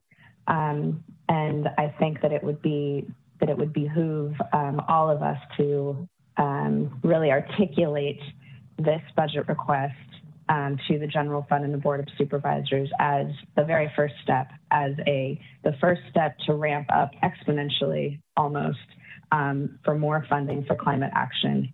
Um, if that's something that people know we need from the very beginning and can begin to visualize that, um, I think that will be a, a strong framework to get us there.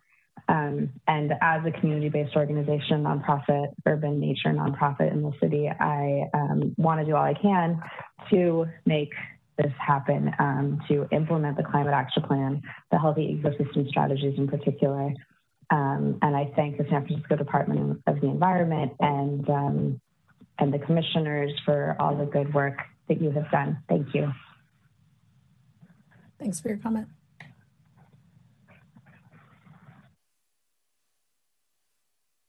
Paula, you are now on mute. Hi, my name is uh, Dr. Robert Gould. I live in District 8, and I have a son and two grandsons living in the city. I'm an associate professor at UCSF working in the program on reproductive health and the environment. But tonight I'm speaking uh, as president of San Francisco Bay Physicians for Social Responsibility, representing hundreds of physicians and other health professionals throughout the wider San Francisco Bay Area and strong support for uh, this budget proposal, which we think is absolutely essential for all the reasons that Ms. Raphael gave, and glad that the commissioners seem to be supporting this ask as well. Uh, we also want to uh, strongly support the demand uh, that's been out there, 1% for climate equity, we certainly know our patients and communities, particularly in poor areas of the city, many renters don't have the funds, for example, in the work that we're doing on building electrification, to be able to change over from gas to electricity unless those issues are addressed, just as one prime example for that. Our uh, members are ready uh, to support you all, uh, to be able to provide uh, information on the health needs and the equity needs as needed. And again, just really want to applaud your effort to get this moving and give you our strong support for this initiative. Thank you. Thank you.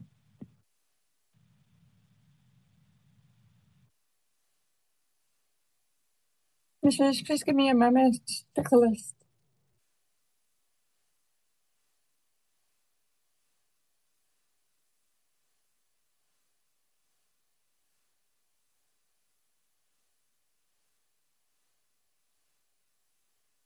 There are no more callers in the queue.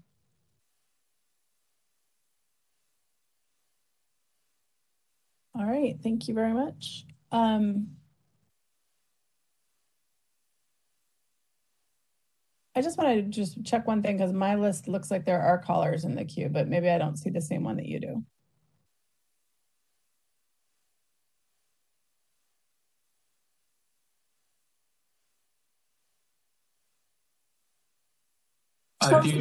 Have already spoken, and I've already counted for them. I've got to double check.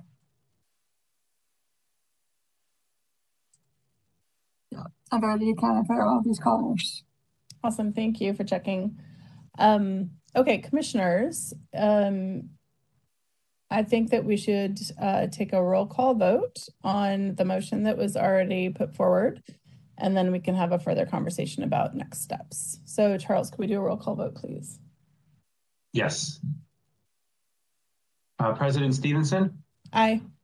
Vice President Ahn? Aye. Commissioner Bermejo? Aye. Commissioner Hunter? Aye. Commissioner Sullivan? Aye. Commissioner Wald? Aye. Commissioner Wan? Aye. A motion to approve the budget passes. All right, Commissioner Wald, um, would you like to just restate what you were thinking might be the right next step? I think I heard you say something about um, writing a letter like we did last year, but maybe expanding the scope of that letter potentially to include other commissions or departments. Thank you. I do think we should write a letter um, uh, on behalf of the commission to the board supporting this um, proposed budget specifically, uh, including the general fund uh, ask. Uh, I personally would like to see us uh, support the 1% for climate equity. Um, but I don't know if if we if that's appropriate for us as uh, a commission and would take advice on that from the director and possibly others, but I definitely think we should send a letter on behalf of the commission to the board. I also think we should consider sending a different letter on behalf of the commission to other selected commissions of key departments, urging them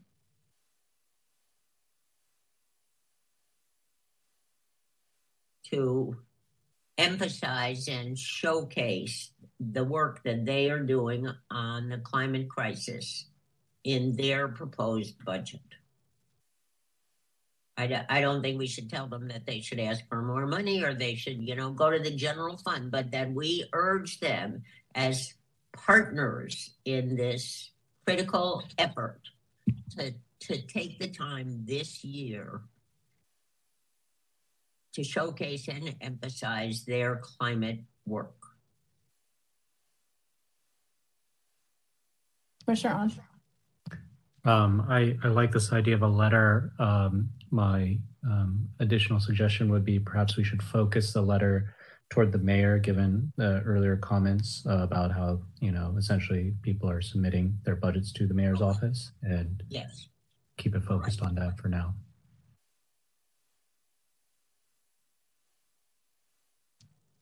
Commissioners, any other discussion? But we should have on the list for the next round, we should have another letter.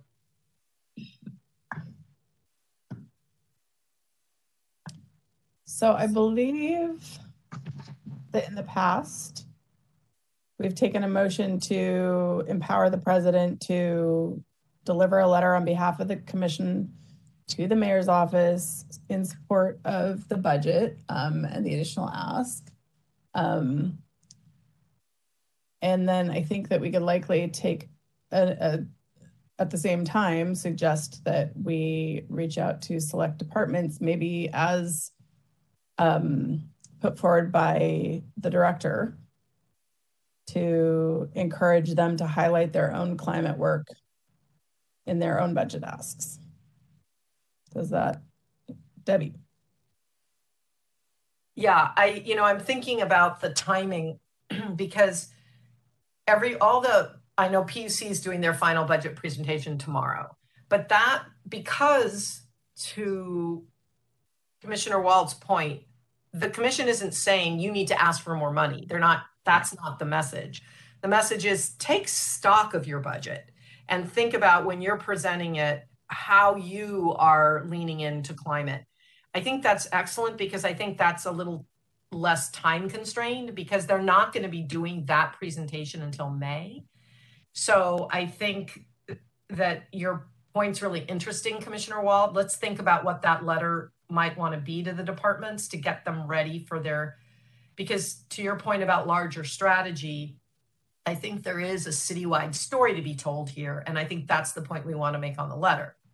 This this the the residents the community in the city is concerned about this. We're doing our part to elevate the work of this department we hope you will also do that. So we can think about the, the wording as long as the commission is comfortable with the letter coming from the president of the commission, then we can work on the language of it. And those are two different letters, as I agree, right? One right. to the mayor, we need this general fund money. This is a start. Now, to Commissioner Wald's question about the 1%, I mm. think that's up to you all. You all decide on if you want the president of the commission to talk about that or not. I don't know the answer to that.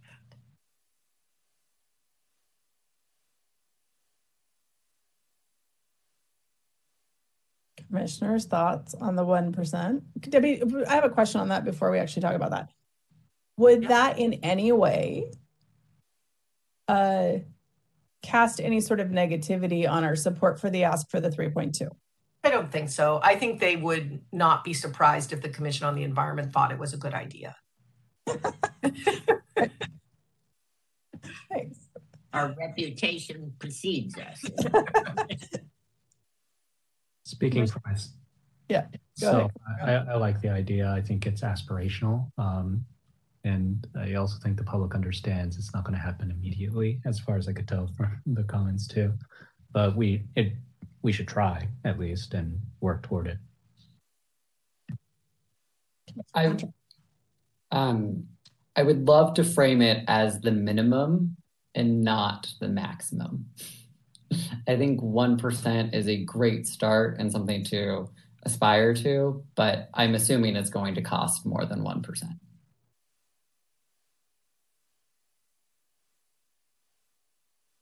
The other commissioners?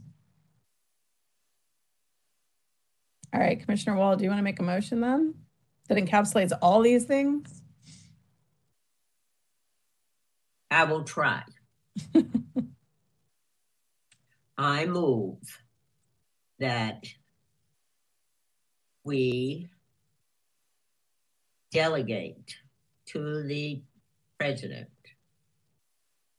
and staff the drafting of a letter to the mayor, which will support uh, the budget request that was described to us this evening, including in particular uh, the general fund request, and that we uh, also support uh, 1% for climate equity as an aspirational minimum.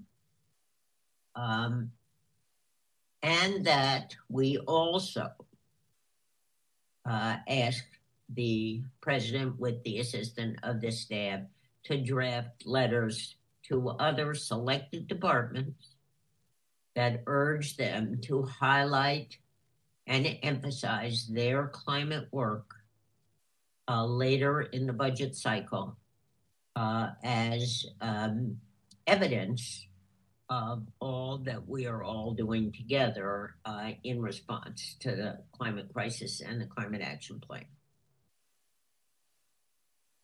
Did I get everything?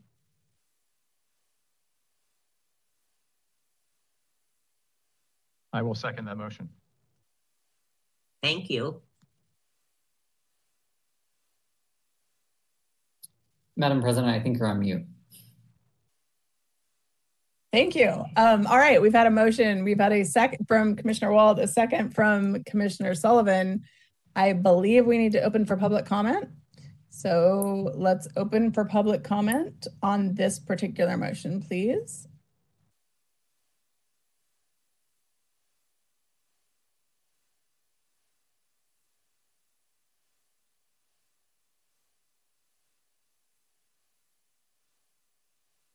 Deidre, are you putting up the, there it is. Thank you.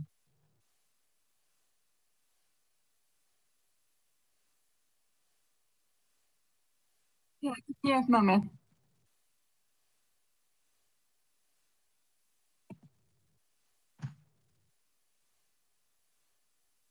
We do have callers. Thank you. Let me go ahead and put this up.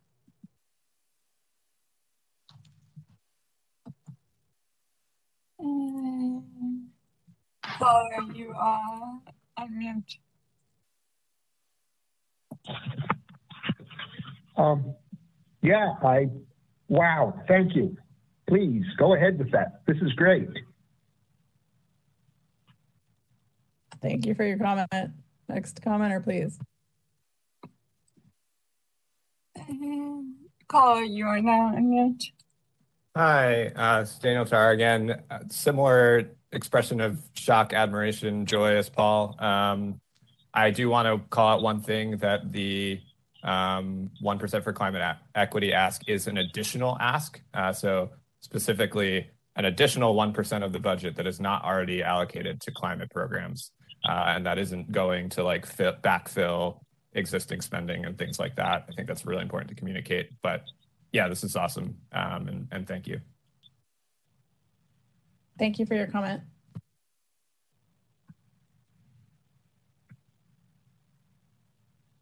Paul, you are now unmute. Okay, I just what I said before, wow and thank you. This is great. Please do this. Thank you very much. Are there any other callers? We have one more caller. Here, one more. Oh, you are now unmute. Thank you. Um, my name is Helena. I called before. I am super in support of this and want to echo the other caller's comment that this 100% should be additional uh, to already existing programs. So that, for instance, public transit is an important part of the climate action plan. And what's already being done, what previous to pandemic service was should not be counted as the climate action we need to meet our goals. Thank you so much. Thank you for your comment. There are no more callers in the queue. All right, let's close public comment and go to a vote on Commissioner Wald's motion, please. Thank you. Um, for the roll call vote, uh, President Stevenson, Aye. Vice President Ahn, Aye. Commissioner Bermejo, Aye. Commissioner Hunter, Aye. Commissioner Sullivan, Aye. Commissioner Wald, Aye. Commissioner Wan. Aye. All right, the motion passes. That was awesome. thank you, everybody, and thank you, everyone that stayed and called in. I appreciate the comments. All right, next item, Charles. Next item is item seven, review and vote on whether to approve Commission on the Environment 2021 annual report. The speaker is Charles Sheehan, Chief Policy and Public Affairs Officer. The explanatory document is the draft 2021 Commission on the Environment annual report. This item is for discussion and possible action. Um, thank you, uh, commissioners. Um, as I always like to report, because um, I remember it from my first year at the department, and it was Commissioner Wald who uh, pointed it out, um, and I've remembered it ever since, is that we are obligated to do this by statute. Um, it is in the it is in the city regulations and requirements that commissioners have annual reports. And while I think it is a great exercise, it's a good chance to look back on our accomplishments and prepare for the future, see what we got done, see what still needs to happen. It's also a requirement. And so for all those reasons, that is why we are here today. Um, Deidre, can you pull up the document? And uh, like previous years, I don't have any um, uh, formal presentation. I just kind of go through it and talk about some of the highlights and maybe differences from previous years. I do want to start off by thanking Deidre Tannenberg, Mark Nicholas, and our commissioner, as well as our artist in residence, Eddie for all of their hard work uh, putting this together. Um, it uh, it's it's not a small effort uh, at the end of every year, getting ready for the beginning of the next year. And so, thank you again to those three folks who have helped us. Um, next uh, next page, Deidre. Next page. There's uh, there is the um, the oops a little too fast. Um, there's the picture of the commissioners. Once we are allowed to go back to in-person meetings, which is around the corner, we will get a full picture of all of our commissioners. Speaking about Commissioner Hunter, so stay tuned, um, and we'll have that full picture on the website and ready for use in future reports. Um, next, next, next, next page. Next page. This is the annual letter of welcome from the Commission President. Next page. Um, next page, we have the section that documents um, our new um, commissioners. And then the next page again, Deidre. Next page, and again, we have the section that documents the reappointment of existing commissioners. So congratulations to both Commissioner Hunter and Commissioner Wan. Next page, Deidre. Um, this is the part where we talk about the milestones, the larger topics, the big initiatives that the commission covered.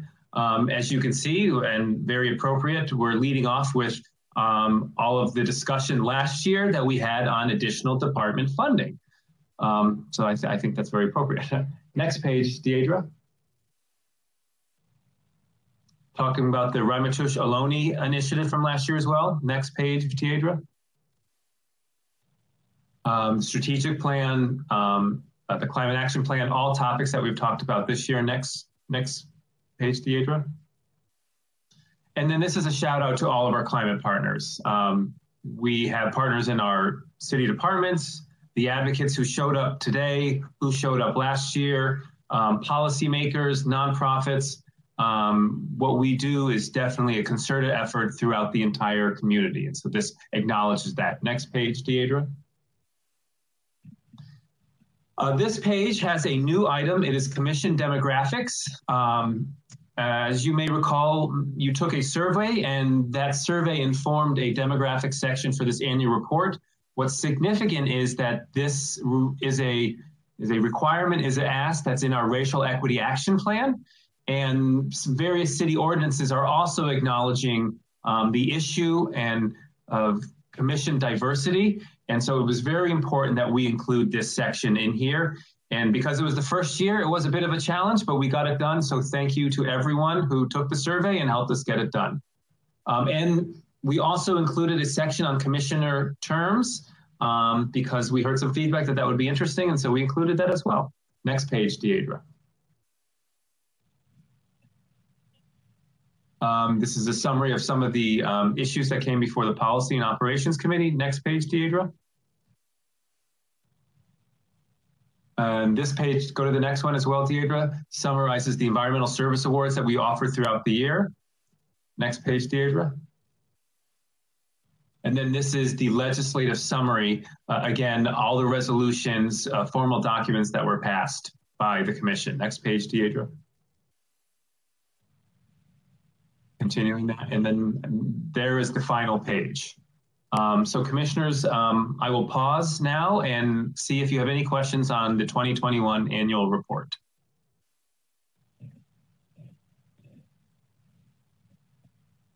Commissioners, any questions or comments?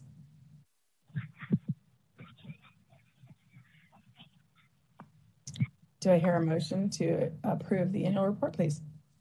So moved. So Commissioner Bermejo moved. Uh, do we hear second? Second? From Commissioner Wan. Let's open it up for public comment, please. Thank you. Members of the public who wish to make a public comment on this item should now press star three to be added to the queue. For those already on hold in the queue, please continue to wait until it is your turn to speak.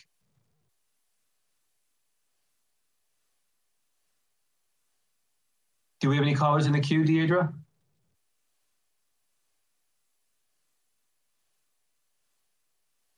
Give me a moment to check.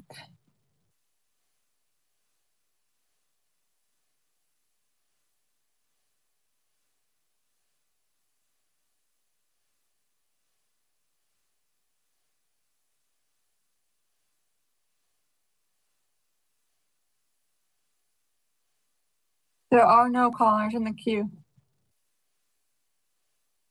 All right, let's close public comment and go to a vote, Charles. Sure. Um, uh, President Stevenson. Aye. Uh, Vice President Ahn. Aye. Commissioner Bermejo. Aye. Commissioner Hunter. Aye. Commissioner Sullivan. Aye. Commissioner Wald. Aye. Commissioner Wan. Aye. All right, the motion passes. Next item, please. The next item is item eight, Director's Report. The speaker is Deborah Raphael, Director. The explanatory document is the Director's Report. This item is for discussion.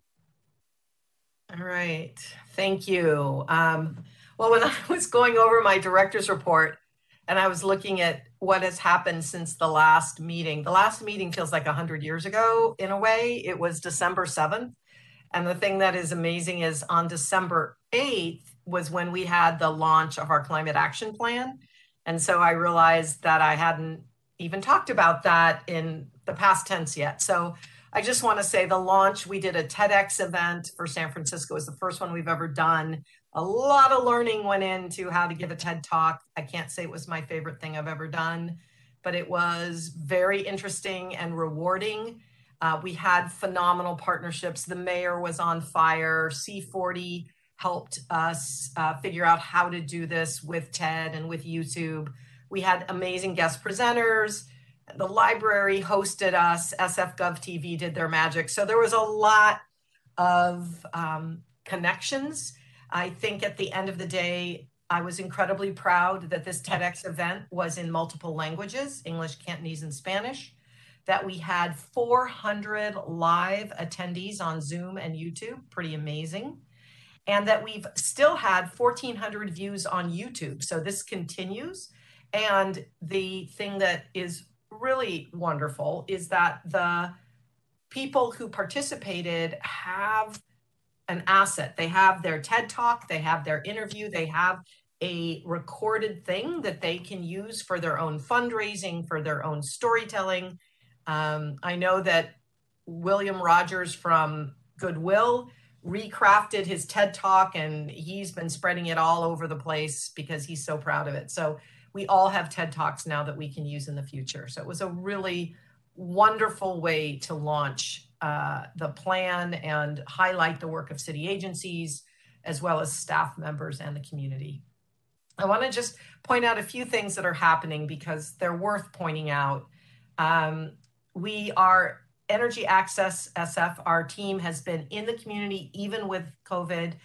This year alone, they've done three, uh, this fiscal year, 350 referrals to PG&E Energy Efficiency and Affordable Rates Program. So they, even with the with the pandemic, we are out in the community. Um, one kind of interesting thing to note, uh, you may recall that we shifted our emergency ride home program to be an essential workers ride home program because transit was really interrupted. We are finally sunsetting that program. So that is sunset at the end of this month. And to date, we've provided 5,311 rides to essential workers that were covered. So it was a wonderful way that we were able to pivot um, on behalf of on behalf of the city uh, and essential workers in terms of resources and you know grants so department of the environment partnered with our neighbors uh, in alameda county stop waste. And we were awarded a $500000 grant from the u.s economic development agency's build back better regional challenge. What we're going to be doing together is looking at a regional approach to reuse of building materials. Because we understand that just the building materials that are generated in San Francisco probably need distribution beyond our borders. There may not be enough use of them within our borders. We generate a lot. So we need to have a regional uh, ability. And so we are using that phase one funding, that 500K is phase one funding.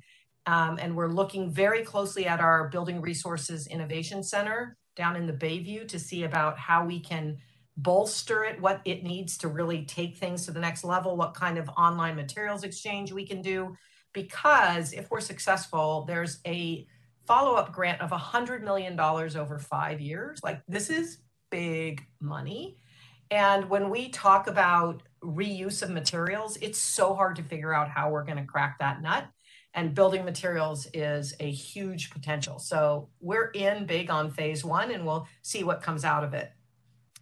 On the equity side, we were awarded a much smaller grant, but this is where we make small grants go a long way. The Carbon Neutral Cities Alliance awarded us $50,000, and we're going to be um, passing that through to the Booker T. Washington Community Center and BayCat, and we're working with them to refine our climate equity assessment tool. And that is an assessment of policies and their impacts on communities so that every policy that we adopt goes through that assessment tool. But we want the tool to be used and critiqued and developed by the communities that we're trying to impact. So rather than us developing a tool alone, we've got this small grant to work with our partners to refine the tool. And the, the, the, last two things I just want to say are kind of fun. I want to acknowledge that this is the 25th anniversary of the Commission on the Environment this year. And so, yay to us, uh, 25 years, 1996, first commission, first sustainability report. Um, you know, 25 years is a long time and sometimes a short time, but it is there's been quite an evolution of this commission and the department, and and I feel like uh, tonight was a great example of that. And the last thing I uh, before we do introductions is I want to acknowledge that your colleague Tiffany Chu just got a new job, and it's pretty cool. She is going to be the chief of staff to Mayor Michelle Wu in the city of Boston. So she is moving from the West Coast to the East Coast. She was a graduate student in Boston, so she feels very connected to that city and she's chief of staff, which is a really interesting role for Tiffany. I think she's going to kill it, and they are so lucky to have her. So, yay for alumni of the Commission on the Environment. Um, okay, introductions. Deidre and Charles, I'm not sure who's here. We have four new staff. I see Taya. Okay, I see Kara's on. Great. All right. And I see Anna. Oh, this is wonderful. So we have three, three of us, three of you. Thank you for hanging out. So I'm going to first call on uh, Anna, Anna Dagum. She is a outreach and transportation associate in 9922. Very, very important positions for us. So Anna, if you can turn on your camera, there you are, uh, and introduce yourself. Hi, yeah, my name is Anna, um, and I've been working with the department since December 6th, so two months as of yesterday. Um, I mainly work with the SFMTA and the SFCTA. Um, I've been working on the Essential Worker Ride Home program, as Debbie mentioned, that's being sunset at the end of this month. So I'm really just looking forward to learning the ropes, uh, the ins and outs of city government, and just learning as much as I can about transit in San Francisco and uh, transit demand management. So it's going to be a big learning year for me. Wonderful. We're so glad you're here. All right. Yeah. Taya Gibault, she is, Taya is our newest member of the Toxics Reduction Program, and she's working with Chris Geiger. So Tara, Tara, sorry, Taya. Gosh. Hi, I'm Taya. Um, they, them, no offense taken otherwise. I've been here at SFE for a few months now, since November 27th, as an environmental assistant on Jen Jackson's team in the Toxics Reduction Program. As Debbie said, I work directly under Chris Geiger with Jesse and Choi in addressing toxics in the municipal sector. I'm really looking forward to more collaboration and networking with our various city groups and other stakeholders to make sure that we are buying green products whenever possible and integrating environmentally friendly pest management that also incorporates social and environmental justice throughout the programs and learning as much as I can along the way as like I said it's only been a couple months and I am glad to be joining you today. Thank you. We are so thrilled Taya said yes. I was just crossing my fingers when we offered her the job that she would say yes, and she did. All right, now we have Kara, Kara Batista Rao. Sorry, Kara. I I'm not very fluid with your last name, but I'm so happy you're here. So, Kara, can you turn on your?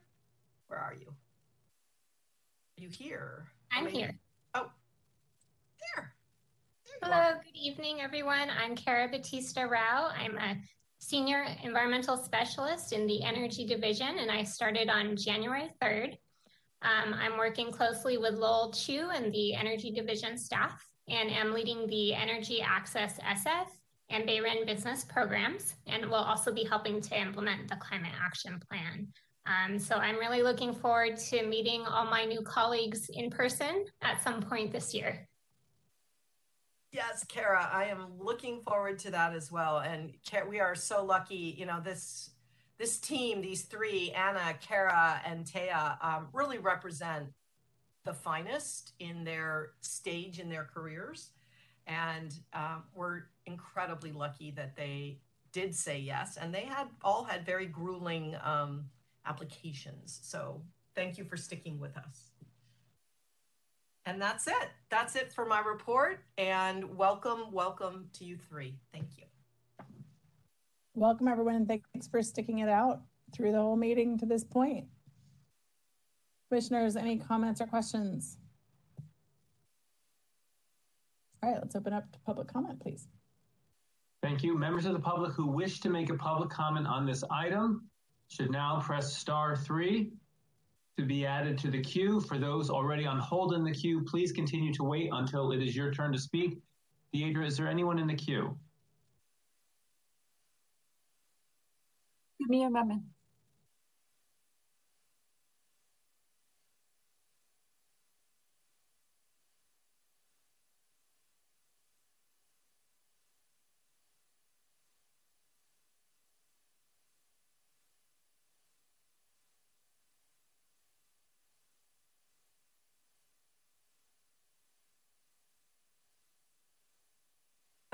There are no callers in the queue. All right, let's close public comment. Next item, please. Thank you. The next item is the nomination and election of Commission on the Environment President and Vice President. This item is for discussion and possible action. Great. Charles, do you want to take us through the process, please? Sure. So thank you for that. I did um, refresh myself of the process and I watched a video from a couple years ago. It's actually quite simple. So we will entertain nominations for the presidency and vice presidency position. We will start with the presidency, presidency and accept nominations for this position only. Um, after nominations and discussion, we will have public comment and then we will vote. Then we will have that same process for the vice presidency, vice presidency position. Again, we'll have any, maybe we'll have some discussion, then we'll take public comment, then we'll vote. Um, I want to remind commissioners that individuals can nominate themselves. And with that being a uh, pause, are there any questions on that process? Okay, seeing no questions, at this time I will entertain nominations for commission president. Commissioners, any nominations for president?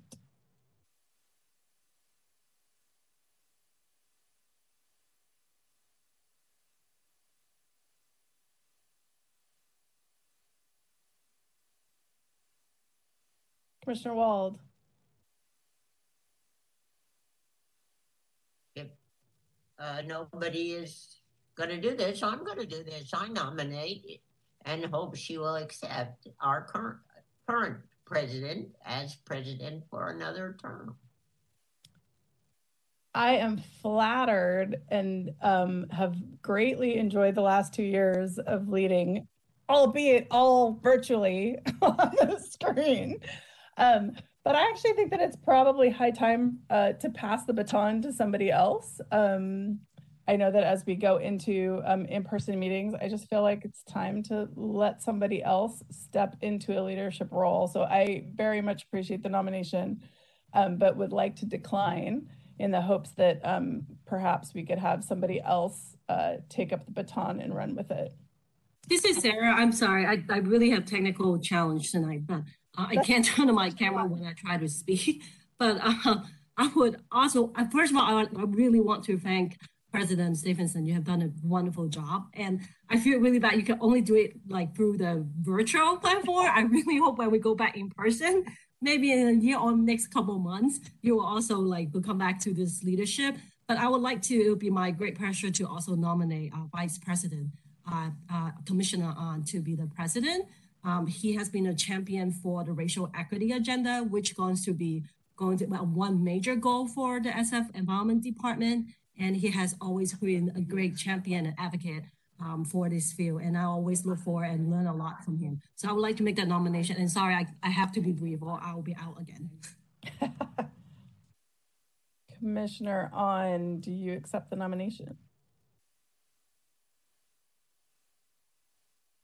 Um, thank you for those words, Commissioner Wan. And yes, I do, President Stevenson. I um, have enjoyed serving as your vice president and I hope can do, you know, as um, good of a job as you've done leading us through essentially a really hard last two years. Commissioners, any other thoughts, discussions, nominations? All right, so Charles, you said that we do nominations and then we open it up to public comment. So it sounds correct. Like time to open it to public comment, please. Okay. Um, let's see here. Members of the public who wish to make a public comment on this item should now press star three to be added to the queue. For those already on hold in the queue, please continue to wait until it is your turn to speak. Deidre, do we have anyone in the queue? Give me a moment as a check.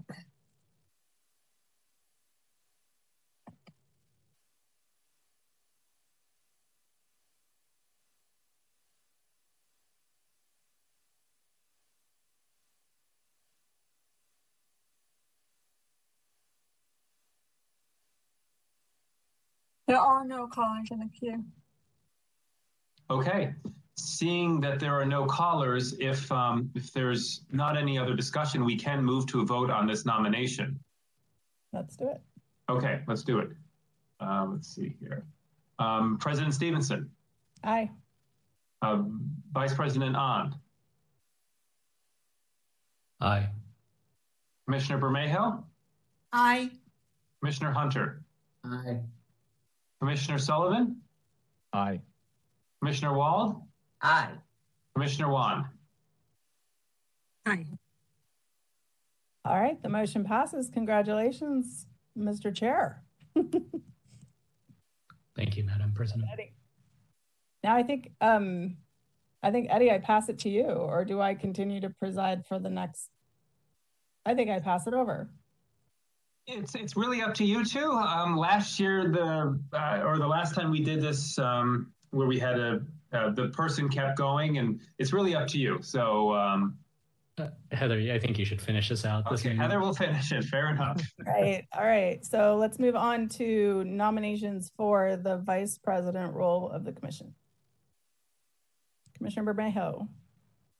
Um, I would just like to nominate Commissioner Heather Stevenson to be vice vice president of the commission. I think you've led, and I think Commissioner um, Stevenson has led with grace in the last two years, and she's made this WebEx world seamless. And uh, the conversations and the issues that we care so much about have flowed as if we were in the same room. And I just uh, loved your leadership, and I hope that you will continue to serve as the vice president of the commission. I would be happy to serve as vice president. Very, very thrilled to have Commissioner Ahn leading the ship, but I'd be very happy to serve as an able right hand to him. Is there any other discussion or nominations? Okay, seeing none, why don't we move to public comment again? Um, uh, members of the public who wish to make a public comment on this item should now press star three to be added to the queue. For those already on hold in the queue, please continue to wait until it is your turn to speak. Deidre, do we have anyone in the queue? Let me check.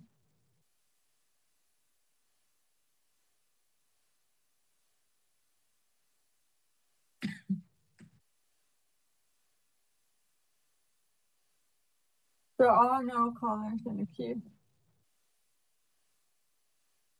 Okay, thank you. To vote. I have to change my names here. Um, uh, let's see here. Um, former President Stevenson. Aye. Okay. Former Vice President Ahn. Aye. Okay. Commissioner Bermejo. Aye. Commissioner Hunter. Aye. Commissioner Sullivan. Aye. Commissioner Wald. Aye. Commissioner Wan. Aye. All right, motion passes. Thank you, everyone. All right, next item, please, Charles. Thank you. The next item is item 10, committee reports. This item is for discussion. All right, um, Commissioner Sullivan, do you want to give your report on the last policy committee meeting? We have not met since our last commission meeting, so my report is that we have not had a, a policy committee meeting. meeting. All right, and Commission Commissioner Wan, is there an operations committee report? Yes, uh, the committee last met January the 10th. Um, and there were several presentations, including the department's budget that we heard tonight, uh, the draft of the annual report that we also reviewed tonight. And but last but not least is that we have a presentation update on the Safer Cleaning Disinfectant campaign. Um, and our last meeting will be April 18th at 5, and hopefully maybe in person at City Hall. Thank you. Thank you. Is there any discussion, commissioners? All right, is there any public comment? Thank you. Members of the public who wish to make a public comment on this item should now press star three to be added to the queue. For those already on hold in the queue, please continue to wait until it is your turn to speak. Deidre, is there anyone in the queue? Give me a moment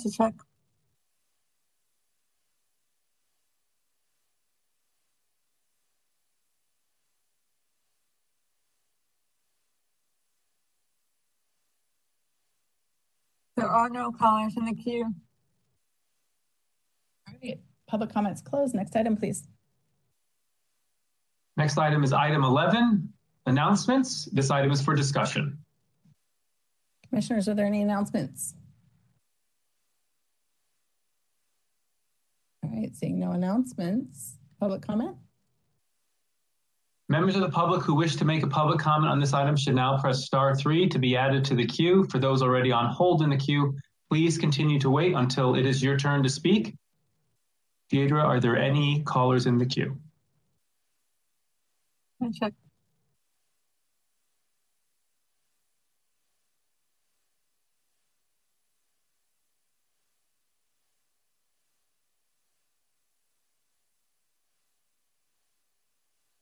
are no callers in the queue. All right, public comments closed. Next item, please. Thank you. Next item is item 12, new business future agenda items. The speaker is Charles Sheehan, Chief Policy and Public Affairs Officer. This item is for discussion. Okay, let me let me pull up my um, screen here. So the next Commission on the Environment meeting is on March 22nd. The next policy committee meeting is coming up on February 14, and the next operations committee meeting is on April 20th. Um, for the upcoming commission meeting, um, we are potentially going to bring to you an update on our racial equity action plan, um, implementation and next steps. We are trying also to bring to you um, record retention. We are trying to squeeze it in for this commission meeting, but few more last minute items, and so we're trying to bring it to you for the next meeting. And we may also have a presentation um, related to EV charging plazas at this or potentially later uh, commission meeting. I'll pause now and see if there are any questions.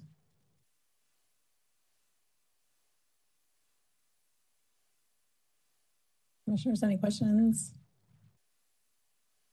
All right, let's have some public comment, please. Members of the public who wish to make a public comment on this item should now press star three to be added to the queue. For those already on hold in the queue, please continue to wait until it is your turn to speak. Deidre, are there any members of the public uh, in the queue? Give me a moment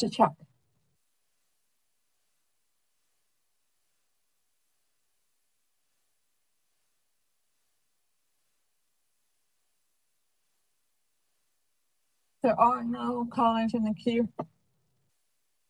All right, public comments now closed. Next item, please.